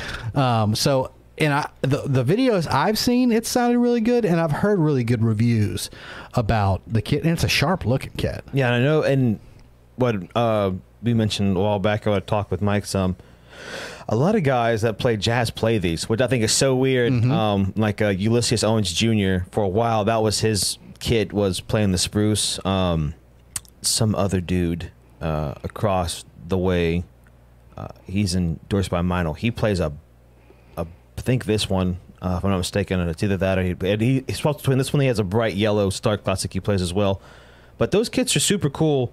Um, I know that the idea behind this kit for Mike was this is always in bags. This does not get brought up for lessons. Ready this to is, go. This is we're playing here. Cool. This just goes right to the gig, comes back, and it goes right back to its spot. It's just it's there, and that's for the. Uh, I'm blanking on what the the Pocket Kings, Mm-hmm. his funk group that he's in, and so I think that'd be that's a pretty sweet setup uh, just to be able to Good looking kit for sure. grab and go. Uh-huh. I know there's a little bit of Tom Rash. I know, but I think it's on a spot you can't see. Um, I know we were talking about uh, haggling for prices, Mhm. trying to get it lower, and it's been the same shop, uh, whatever that the guy uh, got it from. But I think it's super cool they gave you heads because I didn't know that. That is very cool and heads of choice. Yeah. Like I don't know what he obviously that looks like a Evans something on the front, um, I know his kick setup. I know it's definitely going to have an Aquarian for the kick drum. like a regulator or something. Uh, he always uses the uh, super kicks for his. Uh, I mean, for the front's a regulator. yeah, yeah. Um, no, the front I think is an Evans, unless he pulled the. It looks like an Evans, but I'm sure he'll let us know in the chat. But yeah, it's a super good looking kit, and like for what he's intending to use it for, I think it'll serve its purpose perfectly. Yeah, and it's the sizes he likes to play. So it's, and you can't really beat 20, 12, 14. Uh uh It's it's good. It's universal. It goes with everything, and you can get a 14 to sound low. You can get a 12 to get low too. So Mhm. Well, that came out super nice, and that's a nice little acquisition. So I'm sure we'll get a clip here sometime in the near future of him playing it, hopefully. Um, so thank you, Mike, for sending that in. Yeah, it has been a, a little while since we've had a submission from him. So thank you very much. I am at Mike right now. He mentioned to me earlier today that he has something coming in tomorrow, and he won't tell me what it is. That's okay. You gotta keep some secrets. Make no, it a surprise. No, not- I require no secrets. I don't give him any secrets. I tell him if I'm getting something, and he tells me I'm either wrong you or I'm upset right. Jarrett. It's been a very upsetting day for me. My heart is broken. I even know Paul Francis. This is we're now ten months into the year. It's been almost a year now, and I'm just now finding out. This is why I would never do one in a relationship because I didn't even know it's ended. It's already been gone. Been in the wind. What's that the song? Dust in the wind. Gone. Forever, Aaron Hernandez. oh, It's a there's a joke that someone made. and I've always just takes up space mm-hmm. rent free. Mm-hmm. Um, well, anyway, thank you, Mike, for sending that in. And the last one, which I saw, uh, he sent this in fairly recently, like early, later in the week. Um, looks really good, and I'm excited about this. This is going to be Mark Whitman's. I saw the Instagram post and I was like, "This is dope, Mark." yeah, yeah, I'm super uh, psyched about this. So here is Mark's uh, submission for the week. he goes, "You all talked about this past show about changing up acrolites and the horror disc- discourse from the Ludwig purists on the blue one shown in the YouTube video. And I mentioned I was going to paint one hammered bronze. Well, here it is. I replaced the lugs with tube lugs, and I sanded and painted the shell, as well as changed out the heads and replaced the original snare wires. Paid 30 bucks for this drum, and now I have about 90 in it. Still not bad. And as I mentioned before, F folks who want to say I'm wrong, I already have an Acrolite, so why not have, so why have two the same? Mark. First off, I would like to say I think the finish came out absolutely, and I mean dot dot dot, absolutely perfect. This looks like mother effing factory. That looks really good. Like Mark, seriously. Like okay, there we have a typical blue and olive badge acrolite, like the sh- that looks like it's the shinier finish, the lacquered one. Yeah. Um, and then there, okay, there's at painting, which now you're starting to see, and this is the one for me. Like that, like look how evenly that came out and how clean the lines are where he taped off over the re- you know the the ridge of the shell. Like that really came out super nice. Like major props to you, Mark, on this one. There's your money shot. That is a smart looking acrolite for sure. Like I would be completely happy with that, and that's one of those ones like you were saying, Mark. If somebody wants to gripe about this, that, or the other, two thumbs up. I mean, seriously, drop the mic and walk out because that is one mother effing sharp looking snare, and it came out really good. Like seriously, It looks dope. that looks like factory clean to me. Um, like I said, you get to the is it this picture? Yeah, I mean, look at that. I can't zoom in, but Jesus, it looks like that was sprayed on factory style. And I like how you keep the inside too, the Yeah, uh-huh. the the silver, uh, whatever color you want to call that. The the aluminum uh, on the inside is still the way it is. So that's a cool. So you like you turn the drum inside out. Oh, is it a copper drum? Nope, it's just an acrolite, baby. It's not some weird Copperphonic, whatever they did anything with. And there's that, like I said, there's your money shot. It looks that really does look good.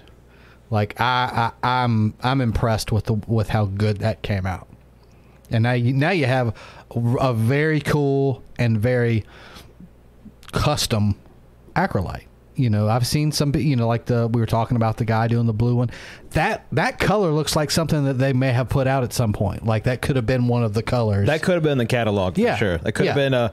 Here's our, uh, you know, whatever anniversary. Here's a acrolite we did. uh huh. Pays homage to blah blah blah. That's dope. really good job. Serious round of applause for Mark. Um, that one came out so freaking nice. I'm sure, and of course, it's an acrolite, so you know it sounds good. Always. Um, It's it's. I've fallen in love with the one I've gotten from Mike. Um, it's just the most snare snare you could you could have. I everybody should own some sort of uh, aluminum snare. Um, um, that is my firm opinion. that it's nice. I'm super glad uh, that I got one, and I'm think it's awesome that uh, Mark went through and did a true number on that one Uh huh.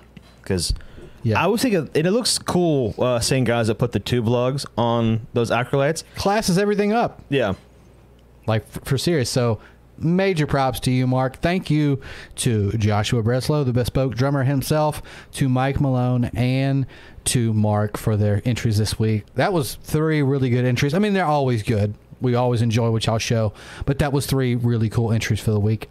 A custom piece, a really modern piece, and then a DIY project by Mark that came out. I, I really can't get over Mark how well that came out. So, thank you to all three of you that sent in for this week. Mark and Josh always just bring the heat. hmm seriously. Um, and, and remember that if you want to put anything on this show, it doesn't have to be something new. It doesn't have to be something you're fixing. If you just want to show off your current snare drum or, you know, anything like that, all you have to do is send your pictures into beardeddrums at gmail.com. You can send me photos. You can send me a video, but keep it under 30 seconds so that you can actually send it to me so we don't have to do Dropbox or something. So if you keep it short, it, it shouldn't be a problem. And if you're taking photos, remember to hold your phone landscape, not up and down. And if you want to send anything to Jared or myself through Instagram, Jared is at J underscore rat and I am at S Nelson underscore junior. So again, thank you to everybody who sent in their stuff today. We really do appreciate it, and that all that stuff looked really cool. Um, catch us up in the chat before we move on to the uh, next segment. Richie goes, the Murma twins, my friends Machi and Mochi, and it helps that they're cute Japanese sisters. Nice. And then um, we got Spencer says, check out Boob, Band of Other Brothers, Keith Carlock on drums. Oh, Um, somebody check out. well, that's cool. And then Spencer goes, I like the kit Mike. Cool, Mark. And then Josh says, love it, Mark. Yeah, really. And Mark says, uh, thanks, you're too kind. Um, Breslow says that is a $25 music go round fine.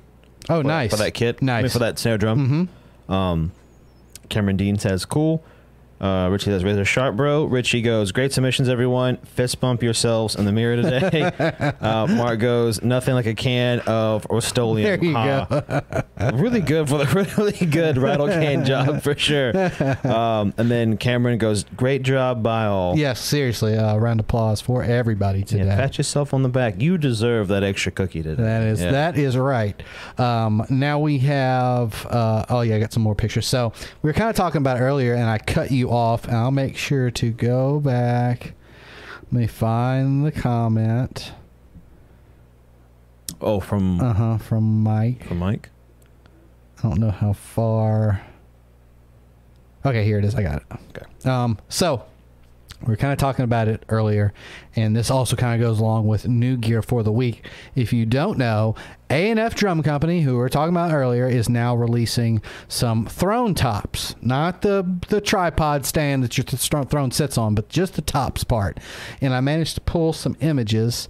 Um, I don't remember the pricing. I think Jarrett knows. It's three forty nine. Okay, so there is one shot of the top, and they have like different patterns for the tops of the seats. I couldn't because these are so new. I couldn't find that many images, and it was actually kind of quite hard to try to rip these off of Instagram. I didn't want to do that, so I, this is what I could find on Google. Um, but this is the top shot of one of, and I'm sure they all have some kind of goofy name. Well, it, it's two. Uh, they have two of them, and I think that one's called. Well, the top was called the Jonesy, Uh huh. And I cannot remember the specific name, but it's modeled after the old Triumph. Okay, here's both Um, of them. Yeah, so uh, you have the Triumph motorcycle seat inspired on the left, and then the right is the Harley Davidson Oh, okay, inspired. that's cool. Um, so that's the that's a nice tie-in. Yeah, so that's the the uh, the feel and look uh, that they were going for for these two. Um, it uses Tempur-Pedic foam for the inside uh, for your cushion. That is uh, saddle grade Italian leather. If I remember the, the the I know it's Italian, but I think it's isn't that a grade? What saddle grade, right? Yeah, saddle yeah. grade. Yeah, so it's saddle grade, so it's made to be like worn and torn and Mhm. uh, and they made and he said he made sure that you know when you sweat it, you won't have the dye and stuff on your pants Oh, when yeah, you get yeah, done. He's like, because I know that's probably an issue for some people Uh-huh. thinking. Um, I want to see how well that holds up Yeah. for sure. It, Well, and plus, like you said, three forty nine is not nothing. yeah, Um, where was Mike's uh, comment? Those new A and F thrones do not fall into the price conscious category, though, which is like I was just saying. Yeah. it seems like they do something that's way overpriced, and then the hardware came out and it was fairly priced. Now we're back to the thrones, which I think. I mean, granted, it's not that I think they're overpriced. I'm sure they are paying a lot of money for good saddle gray leather, and this is their company. They're sewing these seats. Yeah. Somebody is not making these seats for A and F. They're making these out of that same room that they make the drums in. So I get that they're going to be expensive, but um, kind of what Mike says in his comment, um, I wanted one, but just can't afford that. And I- most people, yeah, because I want one as well. Um, because just the construction and the idea behind it, I think is super cool. So you just get just the top, and there's no mounting hardware. And the idea behind it is so you have the cushion, you have the leather, and then you have a big piece of teak at the bottom. They give you four wood screws, and then they have that that cool canvas they use for their snare bags. uh-huh. Um, and then you have that on the bottom of it. And so what you're made, what they're what they're designed to do, is that you take whatever throne um, mounting device you like um, for whatever particular brand you like, and you just rip it off. You go through, and they even have uh, there's a guide on those that he shows in the video where they have dead center marked. So all you got to do is just line up dead center to Yeah. your mounting hardware, and then you mark your holes, and then you drill, and then now you have uh, a custom fitted Yeah. seat to whatever your Whatever rock and bottom, sock, yeah, yeah. your Roc-N-Soc, your DW airlift, your ahead, whatever they use. And he was even he even talked like if you want to put this on one of your old vintage stands, so you have a whole like cohesive look. Um, like if you like to use the old Roger or Slingerland, and I'm like that would be really cool. I don't know how it would hold up, but like if you wanted to go like super ultra light, you get one of those old vintage like the cool tripod stands, Yep. and then you get take the hover off of that seat would suck. You put it on that. That would probably be pretty comfortable and pretty slick too. Because I mean, the heaviest part of your setup now of your throne is just the, Yeah. the top. Because you just you have that because those are super light. They're anything like those um, Ludwig stands I got from you. So I think it's cool, but just the price hurts. That's the only thing. Three fifty for just a top. Not That's even- rough. That is rough. Not to say it's not worth it, but that's that's a lot of money. Yeah. Um, I bought a brand new Pearl Throne and it was two hundred bucks. The whole thing, you know. And they have their special. Oh, look at us, Tempur-Pedic-ish, whatever. You Yeah. know, uh, which Richie is saying. By the way, I bought a new bicycle seat a few weeks ago. I don't drive here, so I'm on it all the time. I bought a spine-friendly one with the hole down the center, and it's amazing. I hate I never bought a Carmichael throne or something like that. Well, it's a good thing that you didn't buy a Carmichael throne because apparently he's a racist, and we're not supposed to buy his gear. Yeah. Uh, I don't remember when that came out. It was fairly recently, but apparently, uh, whatever Carmichael, whatever his name is, is a racist. So don't buy Carmichael thrones. I think that's the main takeaway that I got from all that. Um, Spencer says looks great, but I wouldn't pay three fifty. I wouldn't either. I'm sorry. That would not. uh, It's just not. I'm not that attuned to everything being hyper customized on the kit to drop that much money on it. just a top. I think if for me, I would want to sit on one first before I'm before I'm super split on it. Because if it's if it's comfortable, then I mean, if you're I don't play as long as Steven does currently, but if you're pulling those three four hour sets and that's and that's comfort. I mean, I know when I did a wedding gig in college, I really didn't get to leave. I mean, I played. and I got to go stand up and go outside for like a 15 minute break. Yeah.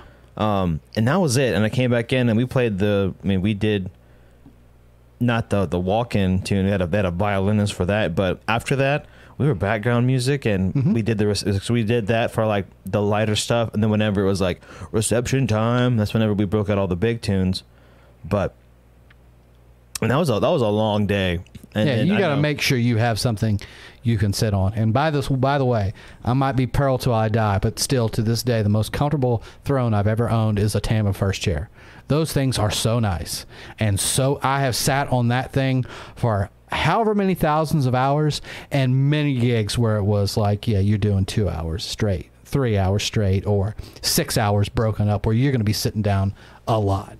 Um, granted, everybody makes pretty much a good throne. I've never really sat on a throne that was uncomfortable, uh, other than really having to break in that pearl. Um, but even like just a regular old Gibraltar, they're comfortable. So, like I said, to throw 350, that's a lot.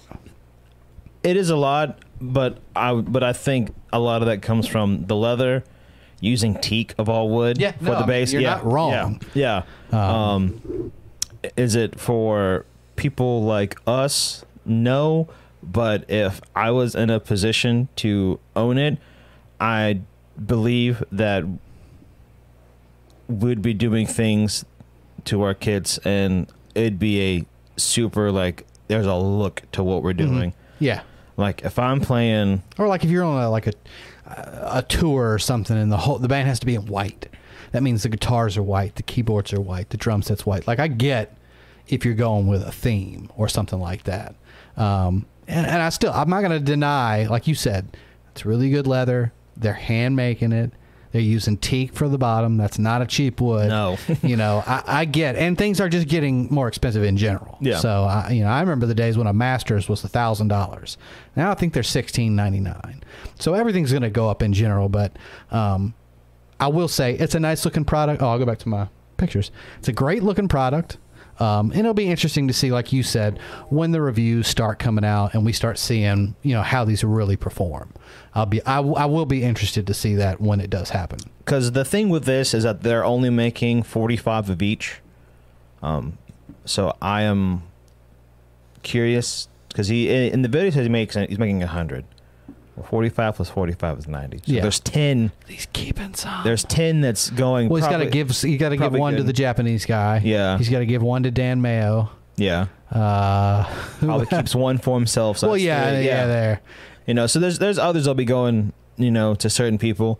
Um, but I would like because like with this and then the hi hat stand are the two things like I'm super into. Like I want reviews on the hi hat stand because I will buy one. If that hi hat stand does not suck, I will buy A&F hardware. Mm-hmm. Um, because the the design of it, I think it's cool, and they're kind of beefy, but they they still have the vintage look, so I'm cool with that. Um, but 350 It's for- tough. It's tough. It's it's tough. it's. I mean, But like you said, we'll have to see when somebody actually puts their butt on one. Then we'll know. Was it worth it? Was it not worth it? does it feel like you're sitting on 350 dollars, or does Yeah, it feel like you're sitting on 100 dollars? Feel like you're sitting on a pillow of tears.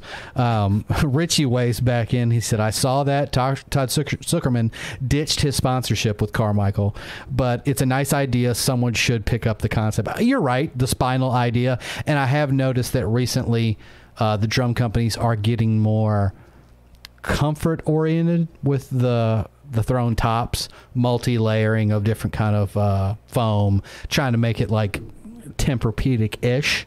Um, so yeah, you're right, Richie. Somebody will kind of run with that idea, and then Spencer weighs in here at the end saying Drumeo is selling a seat cover pad for two hundred frickin' dollars. Way too expensive.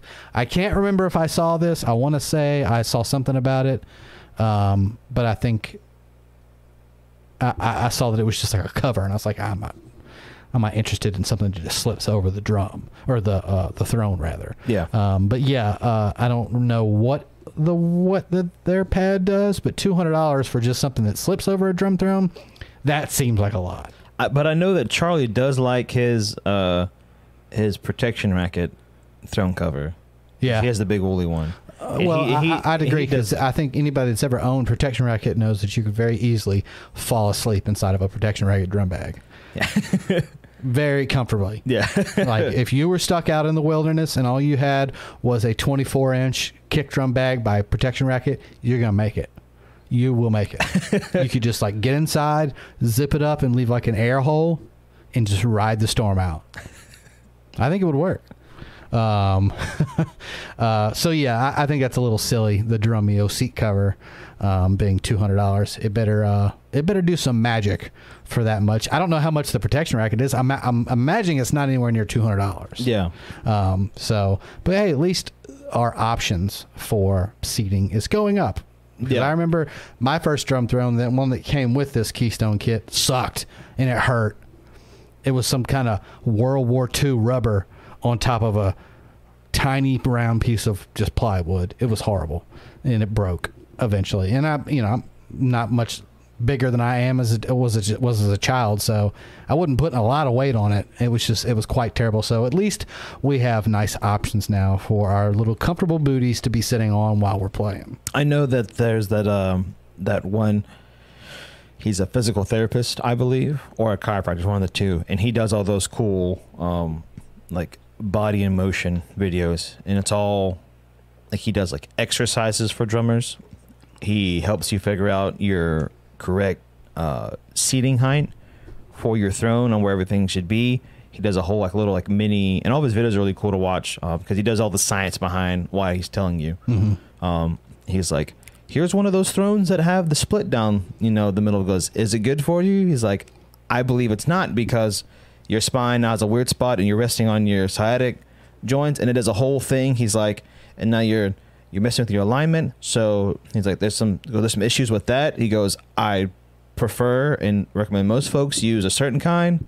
You know, just your standard round. Mhm. It's his, it's his, because it's all personal preference. Because everyone is different. He's like, but I generally tell people to start from here, and then that's the you know what he recommends as Mhm. just someone in the medical field. But that's just also just his his opinion. But I mean, you Um, do need a doctor to weigh in and let you know. Well, this could be wrong, or this could be right, or you know, whatever it is. Yeah, he talks about you know setting up your kit for ergonomics and all that stuff, and um, how you should set up. And he go- he goes very like in depth and thorough, uh, and gives you like medical reasonings behind Mhm. his choices. That's cool. So if you guys are out there and having some issues, um, check him out because he also like I said, does exercises for drummers. He's Mhm. like, here's what you do to make your your back look a bit better, or your or your legs to be, you know, What's the name of the channel again? I cannot remember. Um, but I think if you just look up uh, drum throne height, you're gonna find a really fit dude. Okay. Uh, I cannot think of his name at the moment, but he he talks about it's very health oriented for his uh And uh, Richie's weighing in on the same thing, and I've noticed it as well on Instagram. Dave Elitch he is constantly on about sitting technique for the long term health, and he, uh, you know, I, I, he posts those testimonials all the time where people talk about how much their playing improved and their, you know, physical state, kind of following Dave Elitch's um, methodology about you know proper you know sitting up straight, not slouching when you're playing, stuff like that. So all of that like factors in really heavily to the grand scheme of the gig. yeah Um, so and of course. Uh, Spencer said somebody should make an air conditioned throne. I'm with you because my butt sweats a lot, especially down here in the summer. Uh, Brandon Green, Cameron says. that might be him. Okay. that, sound, that sounds right. Yeah, Uh, he's, he's a young dude. He's super fit. Um, so anyone that works out and plays drums and tells me I'm sitting incorrectly with a medical degree, probably going to take it because you probably you you didn't get there just by Mhm. by bullshit. And they know. Yeah, they know. Um, so uh, you can check Brandon Green out, uh, and you know it might help you if you've been having problems.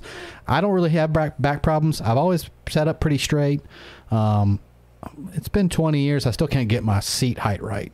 I don't know if it's high or low. I, it, it seems like I just fluctuate constantly, up really high, and it's okay. And then I'm like, oh, well, I feel unstable, and I go low, and it's well, now I feel like I lose some leg pat. You know, that's the only thing I've never really been able to figure out personally. he mentions that you, um, what you would want to do is you want to start at the highest point, uh, is at the top of the knee. Get your throne to where your butt would go down. Get to the top of the knee. Try that out, and then adjust by like an inch or two up or down, and finding what's coming. But That's generally that's where you want to be at. Yeah. I am three inches above my my knee, and that's how I've gone. And it's also cool. Like once you find like where it is, you can go at anyone's any backline kit. It's like, well, how high I have to go? All right, I know. Go to my knee. I go three inches above. Boom, I'm Mhm. set. So you can anytime something's the backline and you have the ability to adjust it for Mhm. you, or if someone's got one of those That's a cool, uh, those cool way to think about it's a little it. trick. Yeah, one guy, uh, his thing is he uh, for him it's two drumsticks length is where he likes to sit at. Mm-hmm. He uses the same sticks for everything. So it's like stick one, stick two, a little low, bring it up, and and, we're there. there. You Huh. know, so Well, those are some ideas so you can play with your seat height if it's been something that's been bothering you.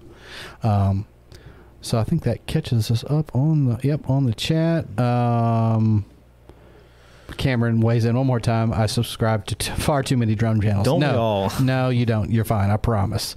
Top or bottom of the throne is three inches above. Oh, top or bottom, I- above the knee.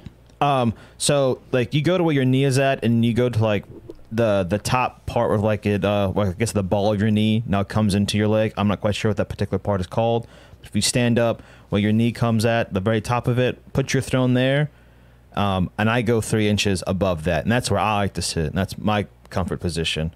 But just go from starting point there, see how it feels, and then just go up or down um, by an inch or two at a time is what he recommends to find your because everyone's different. Some folks have longer legs, some folks have long upper bodies, so it's whatever is comfortable. It makes the most sense for you. Um, but I am Steven can attest, and so can Phil. whenever He's a high back. flyer. I said hi. He is a high flyer, ladies and I like to conquer the kit. Everything is maxed out to where I'm at a point where I'll have to buy new floor tom legs for some of my drums because they're shallow and my drums don't come up high enough. Uh, Richie weighs in. I always thought the power stroke worked for both arms and legs. Like anything landing past the elbow is wasted energy. And he continues. I think that applies to the knee too. So far above 90 degrees. So far above 90 degrees for me. If I was to say how my leg sits, mine's a little bit uh, greater than 90, Mhm. where I sit at. Mine might be a hair above, if not literal 90. Um, so. Just, Oh, go ahead. no. because I I will admit I do have a very bad habit of kind of rocking uh, a little bit when I play when I get really into it. Like By I'll- rocking? no, like Oh. like like literally I'll start rocking. Um, I know I've messed up one throne before. I've worn the the inside of it down um, because like I'll. It's a weird way for me to keep time, and I do a weird thing with my left foot where I. So like if if it's if this is the board, I'm trying to get. So like if this is like the foot pedal, the footboard, and like here's my foot, I do this weird like back Mm, and yeah, forth, yeah. but like it is aggressive, and so I have to sit like I guess just high enough. And I learned this from a guy that does metal double bass drumming. He mentions to sit further back on the throne to where if you pick your feet up, you don't fall over. Yeah, yeah, the- that way, your your balance center test. your center of gravity and your balance is now Mhm. all on the throne. And so I do that to where I can do my weird like left foot, just sling it and keep in time, and then I can rock, but I'm not gonna like lose my balance. Mhm. But it's probably not the best thing to do. But it's just a weird habit. I've been trying to break the rocking a lot. Um, and I do have moments where I do like hunch over. We all Um, do. I mean, you're all, you're to get tired at some point, and you will you will hunch. But I think in general, as long as you stay upright for the most part, you'll you know you'll be all right. Yeah, just don't do what the guys did in the 80s and 90s. No, where no. your knees are in your nah, throat. you don't want to do that. you don't want the I call it like the, The Dave, Dave Weckl the or Dave- the, Dave Grohl's a huge one. It's the it's the hunch. yeah, yeah. It's literally it's the like you should not look like No. uh Quasimodo. or Igor. You know, you shouldn't you shouldn't be going, you know, like, Master, we have to find more electricity. Like you should not be doing that. no. Up upright is where you want to be. Uh, Spencer weighs in. You guys rock. Keep the drumming community strong. We will. We will try. Please remember to share this podcast with any of your drummer friends to get more people in here that can hang out with us on a uh, on on a weekly schedule. Make it bigger. Uh, We're at what twenty nine. So we're 29 in. Uh, we got what two, three months, two months left. So we might hit 40 something, banning any you know weird things that happen Yeah. during the weeks. Um, so share it out, get more people in here so we can show off more guys stuff and talk about more drum stuff. Speaking of which, over the past few weeks we've been following Mark Whitman and his journey to uh, reclaim, restore, relive the Rogers glory. And he sent in a little video this week. Uh, let me know in the comments how the volume is. I'll probably play this more than once, um, but I think the volume should be good. This is Mark kind of noodling around on the Rogers that we have been talking about for a little while now.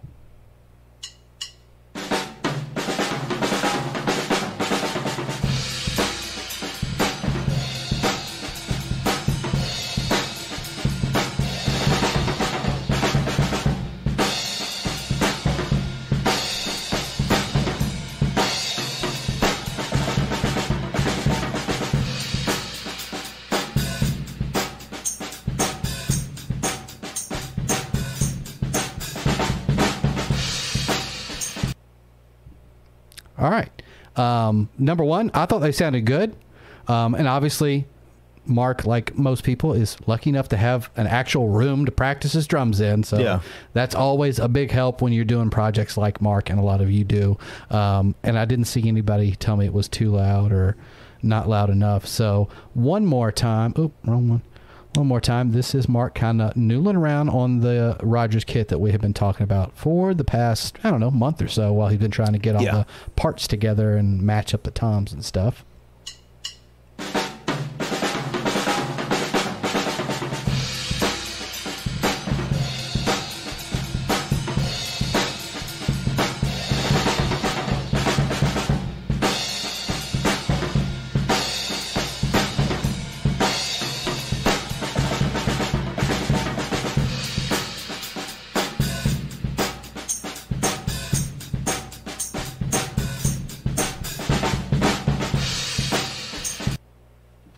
So sweet. Thank you for sending that in. Give us a little update on the Rogers kit mark. Um, I think there was a couple. Yeah, there's a couple of. Catch us up here in the chat, and then we'll move on to the main topic for the evening. Uh, Richie goes, I used to love Mike Portnoy and his early 90s instructionals. He sat almost standing up. He ended up having huge problems with that. I definitely think there's a cutoff point for Yeah. Uh, how high you Diminishing should go. Yeah, like at a certain point, like I know, um, I kept going higher and higher, and I was in encroaching, um, like my feet Mm-hmm. were like it was the.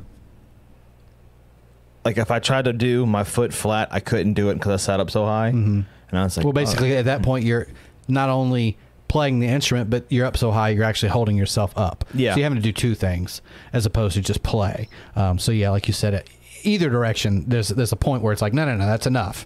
You don't want to go any higher or lower than that. And Richie continues. Steve Smith used to sit like that in Journey. You're very, but that was kind of the '80s thing, I think the sweeping toms and the high cymbals, and they all kind of sat hunched over like that. And obviously, when you look at Steve Smith now, he is like perfect, yeah, you know, posture. So they all figure out at some point that that's not a good road to go down. Even, I mean, go like when you see clips of uh, Dave Grohl jumping on the kit now, he doesn't sit like that anymore. Um, so I think everybody at some point figures out that's not that's not the road you want to be going down. Dave Grohl still sets low, but not like he used to. Not ape. He wasn't ape hanging like he did in Yeah. the 90s. Um, and Spencer asks, this is uh, to you, Mark, what year are those Rogers, or do you remember? Those are holidays, so they're between. If I'm not mistaken, what Charlie said, um, it's because he's like my like definitive. Yeah, encyclopedia. Yeah, he's my he's he's who I cite my he cite whatever he's my citation page. Um, I want to say it's like sixty five to like seventy one is when the holidays were done. Um, granted, he's not here to to correct me, but that's the time frame. Yeah. is is late sixties. We'll we'll Which makes sense for those Yeah. style of drum. So thank you for Mark for sending that in. Give us a little update. Now, um, what were we talking about last week? Do you even remember? Or were we just kind of bullshitting? uh, the the latter. Okay, because I remember somebody said, "Oh, you posed the question: What do you do during the downtime Yeah, we were talking about that on Sun- we talking about on Sunday. Like, do yeah, you practice? Do you rework your kit? You take it apart? You clean it? And I, I had kind of wanted to ask this question last week, but we got on that topic, which is similar. And this is just something that I personally want to know, not only because I want to know, but I've also picked up a new one myself. Here's the question I pose to everybody watching, and let us know in the chat so we can discuss this. What do you do, not during the downtime of the year, what do you do when you're not playing drums? Like, what is something else that you're interested in when you're not playing drums? Not musical related. Do you like to shoot guns? Do you like to hunt? Do you like to dig in a field? Do you like to make paper mache airplanes like what is all of the you know the things that encompass your life when you're not playing drums? For some of you it may be family. You might have children and that is what you know you devote all your time to. So let us know there in the chat what you're doing when you're not playing drums and i'll let jarrett kind of go on from here and let you know let him weigh on and you know what do you i know what you're doing but they don't. Uh, when you're not playing what are you doing? Uh, I've got a couple of things I kind of dip my toes into. Um, more more so than others. I'm really big into fishing. Uh, down here, we are surrounded by both fresh and salt water. We have a we have a pretty good fishery down here. I'll have to admit. Yeah. Um, so that's a big thing for me. I like being, even though my look does not say it, I do like being outside on the water in particular. Outside in general sucks, but the water's just different. Um, I guess for me, I also have a kayak that I go out and fish on, so I'm lower to the water, and I just feel like more. It sounds hippy dippy, but more disconnected, and it's like, and it's. i'm in tune with the earth man I wouldn't go that far. I got my chakras aligned bro It's a little more intimate. Like whatever, whatever you're doing, it's not. Yeah, I get I get what you actually Yeah, it's mean. not. A, I'm not covered. You know, some folks have the big boats and the radios and the GPS, and you know they have a massive. natural fishing like Yeah, they have a big cooler and they got their. You a know, their- Yeti cooler. Yeah, they're doing all their jazz, and I'm literally in a giant plastic tub with a fishing Having fun. rod, having fun, and um, you get you get to like around here we get to go into like I call them fingers. Some people call them creeks or whatever. It's just like small cutouts. Yeah. And it, and it gets like super intimate. Like I went into someone's backyard. Um, they're out back there like, how'd you get here? I'm like, oh, there's a hole in the trees that come through, uh, and I can go through it because I'm my kayak is only 38 inches wide, so I can get into like some really tight spaces. Um, and so I I do that. I think it's a lot of fun. I've toiled around the idea um, of trying to get a. Uh, this is like about a probably before I met you. Um, there's a company that makes this really super wide canoe with a transom on the back, and a lot of guys. Nice. And a lot of guys, their big thing is they do the wildlife photography out of it because it's so wide. Um, one guy, Mm-hmm. Stable. yeah, it's super stable. And one guy, he has enough room to put his tripod in the middle of it, and so he can get like that in like that. I don't know how important that is because I know it's like free hands, a little shaky and stuff in Oh, time. tripod's better, of course. But he had, but he has the whole tripod set up, and he like gets to like sit back, and you see him like, I mean, this is a, this is a a twelve foot, but I think that's like fifty inches at the beam. It's massive, like super wide, Mm-hmm. bunch of foam, but it, it's designed for like big camping trips. But he uses it, and it carries all of his camera gear and stuff in it, all of his lenses, all these waterproof um, bags and boxes and cases. Um, but he does a bunch of like wildlife photography. And I thought that was super cool. I thought about getting into that because I can. Yeah. Because you can get into like the places that no one gets to go to. Like sometimes you get lucky and I see a dolphin or two in the shallows um, and stuff, and because they're normally getting away from boats or where the fish are because they're not there. Um, big into making models on the side. Um, big Gundam fan, so I do. I was all- just, dude, I was just in Hobby Lobby. And uh, I told Rachel that we, we had to go by Home Depot. And I was like, well, you want to go by Home Depot today and go look at that stuff? She said, yeah. And I said, well, I'll just pick you up from work. That way you don't, I'll just pick you straight up. We'll go to Home Depot. I'll drop you back off at your car. We can go home. And um, I had 30 minutes to kill. And she's literally, her insurance office, uh, what is it called? Dickey's Pit Barbecue. yeah. Hobby Lobby. I can kill an hour in Hobby Lobby. Take me to the wood section. Take me to the leather section. Um, I can kill some time, and I did. And I picked up some stuff. But I, while I was there, I was like, they have a model aisle, and I I used to build models as a kid a lot. Haven't done it, you know, 20, 30 years. But I was like, let me just go walk down and see what number one, how much models are. Luckily, that day, because you know they they rotate the fifty percent off through that store. Luckily, the day I went in, that whole aisle was fifty percent off. Oh wow. So I didn't buy anything, but they had Star Wars, of course. They had Star Trek. They had like all the World War II stuff, tanks and battleships, and of course the big section of classic cars, and then a small section of Gundam, like actual build kits that require glue, and then the, the no glue kits. And I and I, I, I thought about you. I was like, that would probably be something he would be interested in. Uh, I looked for something that would be cool just to do as a side project, but I couldn't really find anything I wanted. Um, but it was funny that you mentioned that because I just spent 20 minutes like just Nice. staring. like, oh, look at that. Oh, look at that. Oh, that one's 80 bucks. No, no, no. You No, know. Um, so, uh, yeah, some of those get expensive. Yeah. Um, and a big thing that sucks in here in the U.S. for us is that um, you got to get them from Japan. yeah, all that stuff comes from yeah, Japan. uh, Richie's in a really good spot uh, to get them. Richie can go to the actual Bandai. Uh, That's one of the brands I saw was Bandai. so Bandai does all the kits and stuff. So he gets to go to the actual like Gundam store. They have a whole and they have an A act- world. It ba- yeah, it really is, and it's they actually have a. So in models, if no one's familiar, um, you have different scale sizes. So like one one forty fourth, it's it's it's one one hundred forty fourth scale model of whatever that particular thing is. Well, they have a true one to one. Oh, wow. Gundam in Japan, and That's it's crazy. and it's on my and it's uh and it's the RX eighty eight. Um, if I believe it's the correct model, I'm super bad with the model names. Um, but that's that particular Gundam model, and it's in Japan, and I think they're working on the unicorn That's cool. uh, from the UC universe right now. That's um, neat. So they're gonna, you're gonna because it's it's super cool because like you watch the show as a kid. well, that, and that's where that stuff comes from. So, of course, they're going to be heavy into it and really have the great representations, like one to one scales. That's really cool. And you get, like I want I would love to see Richie go there if he's in his off time, but like just like a picture Uh-huh. of like him because it's massive. Because like it's you think it's because I want to say it's like uh like 28 meters tall or something like Yeah. that. Um, so I mean it's it's how big they would be. Like the cockpit's the cockpit size. I'm like, No, that's that's cool. cool. So um, that's really all I I do. Fishing and modeling. And modeling, Well, but you also you're into gaming. Maybe not at the moment as heavy, but you do like PC, old Nintendo, handheld. You like gaming uh, a lot. So I, I would, whether you agree or not, I'm tacking that on: gaming, fishing, and modeling. Yeah, I've I've kind of told you about this the other night. Uh, been looking at all those like cool handhelds Mm-hmm. and like the emulators for like retro stuff, and I'm like, you're we're getting real close to be able Mm-hmm. to put a full GameCube library in the palm of your hands. And I'm like, that's my childhood, and I'm like, for uh, 125 bucks, that's not bad. No. to have the whole almost the whole library Living in the future that you never thought was coming. yeah They were giving you something that you didn't even know you needed. yeah. Um, so yeah, let us know in the chat. I've got a couple so far.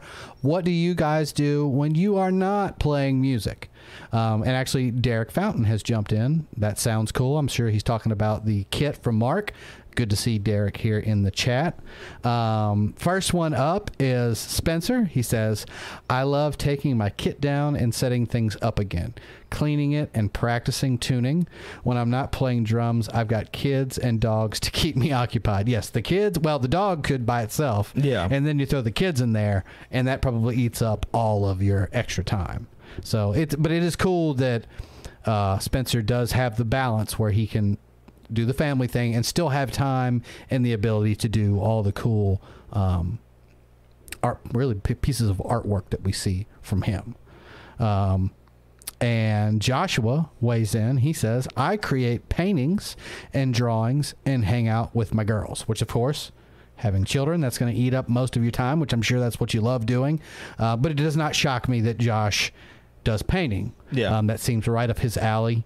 Um, and we all have seen the pieces of work that he's put out, and it always comes out super clean and always has a nice artistic purpose to it. So that doesn't shock me that, uh, you know, he basically channels that into the full blown painting side or drawing side of everything on that. And, Uh, a, and a big thing I'll, I'll comment with uh, with Josh, he doesn't mind me saying this, he's not just a regular dad.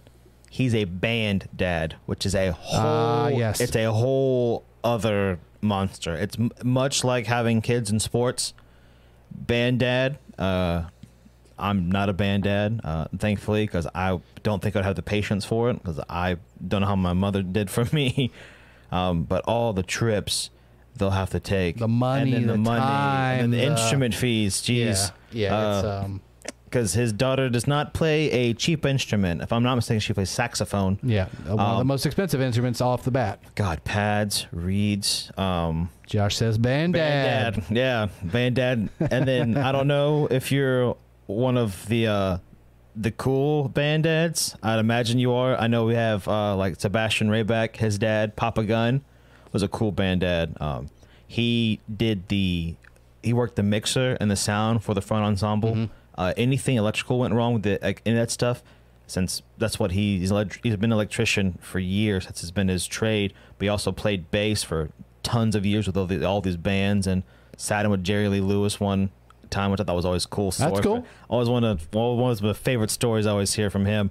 Um, Papa Gun, he just comes in and Be that kind of band dad where for sure. has the amber shades and the camouflage hat, and he's like, "All right, boys, what's wrong?" We're like, "Oh, the synthesizer won't turn on." He's like, "Hang on," goes into his truck and grabs the tool bag, like Mm-hmm. on the field, like solder this here, connect that there, test the wires, and string pad. We're like, done it again, Papa Gun. He's like, "Oh, you know, been doing it for forty years. You know, it's, it's whatever at this point, you know." So Be that supportive band dad, Yeah. guys. So we got Josh who does the painting, drawing thing, hanging out with the kids. Spencer loves playing with the kits, setting it down, taking it up again, practicing tuning, and of course, keeping the kids and the dogs to keep him occupied. Myself, um, I've always been. Jarrett knows this. Kind of like put my hand in anything, leather work, resin, woodwork, uh, cutting up cymbals and doing all like cutting up cymbals for playing purposes and then cutting up cymbals for jewelry purposes. I've made many pieces of jewelry for like close family members that have the you know kind of like a what's the actual company that does that. I can't even remember. Uh, Uh, they got a silly name. anyway, recycling old pieces of uh, cymbals and making jewelry out of that. But the kind of the reason I brought this up half because I generally want to know what everybody does when we're not nerding out about drums. Um, but I just picked up a new hobby. I'm really excited about it. Never thought I'd be into this, um, but it just kind of hit me, and I don't know why it hit me, but I was like, "Oh, this is cool. This is something that's easily to get in, you know, easy to get into, and uh, and, and it, it'll be something that I'll enjoy." Um, I'm gonna start shaving with a straight razor. Ooh. Yeah, yeah. Um, so Rachel was like, "What do you want for?" She wants to go light on Christmas because we have the big trip uh, in March. Yeah. going to Florida. Um, it's for my 40th birthday. It's the yearly vacation that they always take to Disney. So it's a big trip. It's gonna, you know, it's gonna, we're gonna have to save up money for it. So she's like, "Let's go light on Christmas, like two gifts. That's it." I'm like, "Okay." I already know what I'm going to get her, and she's like, "Just be thinking about what you want." Well, for whatever reason, it popped into my head, and I was like, "That's like the that's like the." and not like in a aggressive alpha male way, but I was like, that's the manliest form of shaving. You know, the little foamy brush, making your actual shaving cream with a super dangerous straight razor. Um, you know, but I, every time I've seen, or like you see those videos on Instagram where the dudes have the super lined out beards, Yeah. which I like to try to get. Y'all don't ever the camera doesn't get close enough for you to see it. But when Jared comes over on Thursdays, I don't shave on Thursdays because I'm really just here all day, and then we do the podcast. But I'm really into trying to get my lines as clean as I can get them. And I always noticed in Instagram videos, they're doing that. It's a straight razor that'll give you that cut. So I was like, okay. I said, go on wherever, Amazon or eBay, and find me a kit for straight razor shaving. Like with the straight razor, with the little foamy brush. You got to have the leather I I will ask you. Are you doing Yeah. disposable razor? You're No, doing, no, no, you're no, doing, no. You're doing good. I want her to get me the the blade, like the not dispose, like you, where you have to have the leather str- strope, You strap, strop. Yeah. strop. Stropping. Um, So I was like, and, yeah, I looked, I already looked on uh, Amazon. They're like, you know, fifty nine ninety nine. You can get a good kit, and of course, you just get a a honing stone, and you can keep your uh, your blade nice and um, and uh, and sharp because obviously in that case, that's when you really do want a nice sharp blade. But to prepare myself for all this, I went on Amazon and ordered like a eight dollar that comes with disposable literal straight razors. Yeah. Um, and I cut my first beard. Uh, what's today? Thursday. So that would have been Tuesday. I shaved for the first time. Lathered myself up, and I put that blade to my neck, and I was like, "All right, here we go. This is either gonna go okay, or it's gonna go really bad, and I'm gonna cut myself." Luckily, I did not cut myself. You can't see it now; it's probably gone. But I scrape like I didn't cut myself, but I did peel back and scrape my neck and then right under where you would cut yourself, even with a safety razor, right under the uh, uh, the Adam's apple. Yeah. But I didn't cut myself. But I have to admit that was like I even noticed as soon as I was done, I was like, this is one of the cleanest shaves, and this is an eight dollar. Just a little metal straight razor that you can literally take the blades out and switch them out. So I was like, okay, you can practice with this till Christmas hopefully at Christmas you get uh, you know the nice set from her, and that'll you know you'll be you'll be practiced by that time. But that's kind of what I'm into now. and I'm excited about doing the whole like towel on the face, making your own shaving cream, doing the whole thing, and then. Just like in the movies, like I could kill myself or I could come out with a perfect beard. I don't know. Beard. Um, there's a there's a video. Um, the guy that does it, um, one of those weird like ASMR type videos. Yeah, but the dude, but, unintentional ASMR. but the dude's uh, he has a shop on Route 66. That's what he started doing as a kid, and I don't think he's supposed to be doing it per health code Mhm. by regulations, especially with uh, with shaving and everything. But he still has his cabinet of his actual straight razors he uses. Nice. Like goes to disinfect them. yeah, yeah. And um, because if I'm not mistaken, you when you strop it, you are sharpening it with the leather because you have the two. It's two sided. Mm-hmm. You have leather side, and you have that weird wool side. Um, I'm not super familiar on the technique of what all it does. I thought it was cool, but I was like, shaving's for nerds. uh, and I quickly threw that away. But you got to make sure you got your boar head bristle brush. Mm-hmm. Super important. And then tons of guys make a bunch of cool, like boutique um, Yeah. soaps, like more foam, less foam. Mm-hmm. Um, I think I'll just be using shave cream. Like I'm not going to be getting into the boutique shave creams and I, Oh, just- oh, since I know you're doing this now, I'm gonna find just some some exquisite stuff for for Christmas. Then I'm gonna try to find you some like like like the ones that I always think is cool, are the ones that don't require the cup. It's just it's itself, and Yeah. you like you like you literally you wet the brush, you flick it, and then it's like and that's all the like the water you need. and Yeah. you do it right there. Mm-hmm. I always thought that was cool. I like watching. Um, it's just it's a cool traditional thing. Yeah. Like, you know, eh, probably like driving a stick shift. Like most people don't know how to do this because a safety razor has become what is the normal lexicon. And I even took it a step further um, for way down the road. You can go on eBay and for about $50, there's guys that take straight razors from like the 50s, like really ornate, nice pieces, and redo them like clean them up, make sure they're in good working condition, then redo the blade, and it's like thirty bucks for a like a really nice Oh, nice. 1950s or 60s straight razor. Um, so that's kind of what I've been getting into. It'll be an interesting thing. I'm sure you'll see me at some point with some cuts on my neck because I'm sure just like anything. You know, when you're playing drums, you will hit your leg with the stick one day. you will bust some knuckles. You will hit your knuckle, and I will cut myself at some point. I, I'm no, I know because I came so close the first time. It was probably beginner's luck that I didn't. Um, I'm I'm positive, like probably tomorrow when I go to shave, I'll probably cut myself. Um, so it's it's it's a very cool thing, and like I said, I was just interested in to see what everybody does when they're not drumming because we nerd out about drumming so much but i know that spencer and josh and mark and richie and david bike all these guys i know that y'all have lives so i know you either have children or your work or a big hobby that occupies the rest of your time and it's always interesting to hear what you guys are doing when you're not here nerding out with us here every thursday night Yeah. um, so I'm glad everybody weighed in on the chat. Um, we are getting to that time. I got to cut it off before the file gets too big to upload to stupid Spotify and Apple Podcasts. So um, we are caught up on the chat.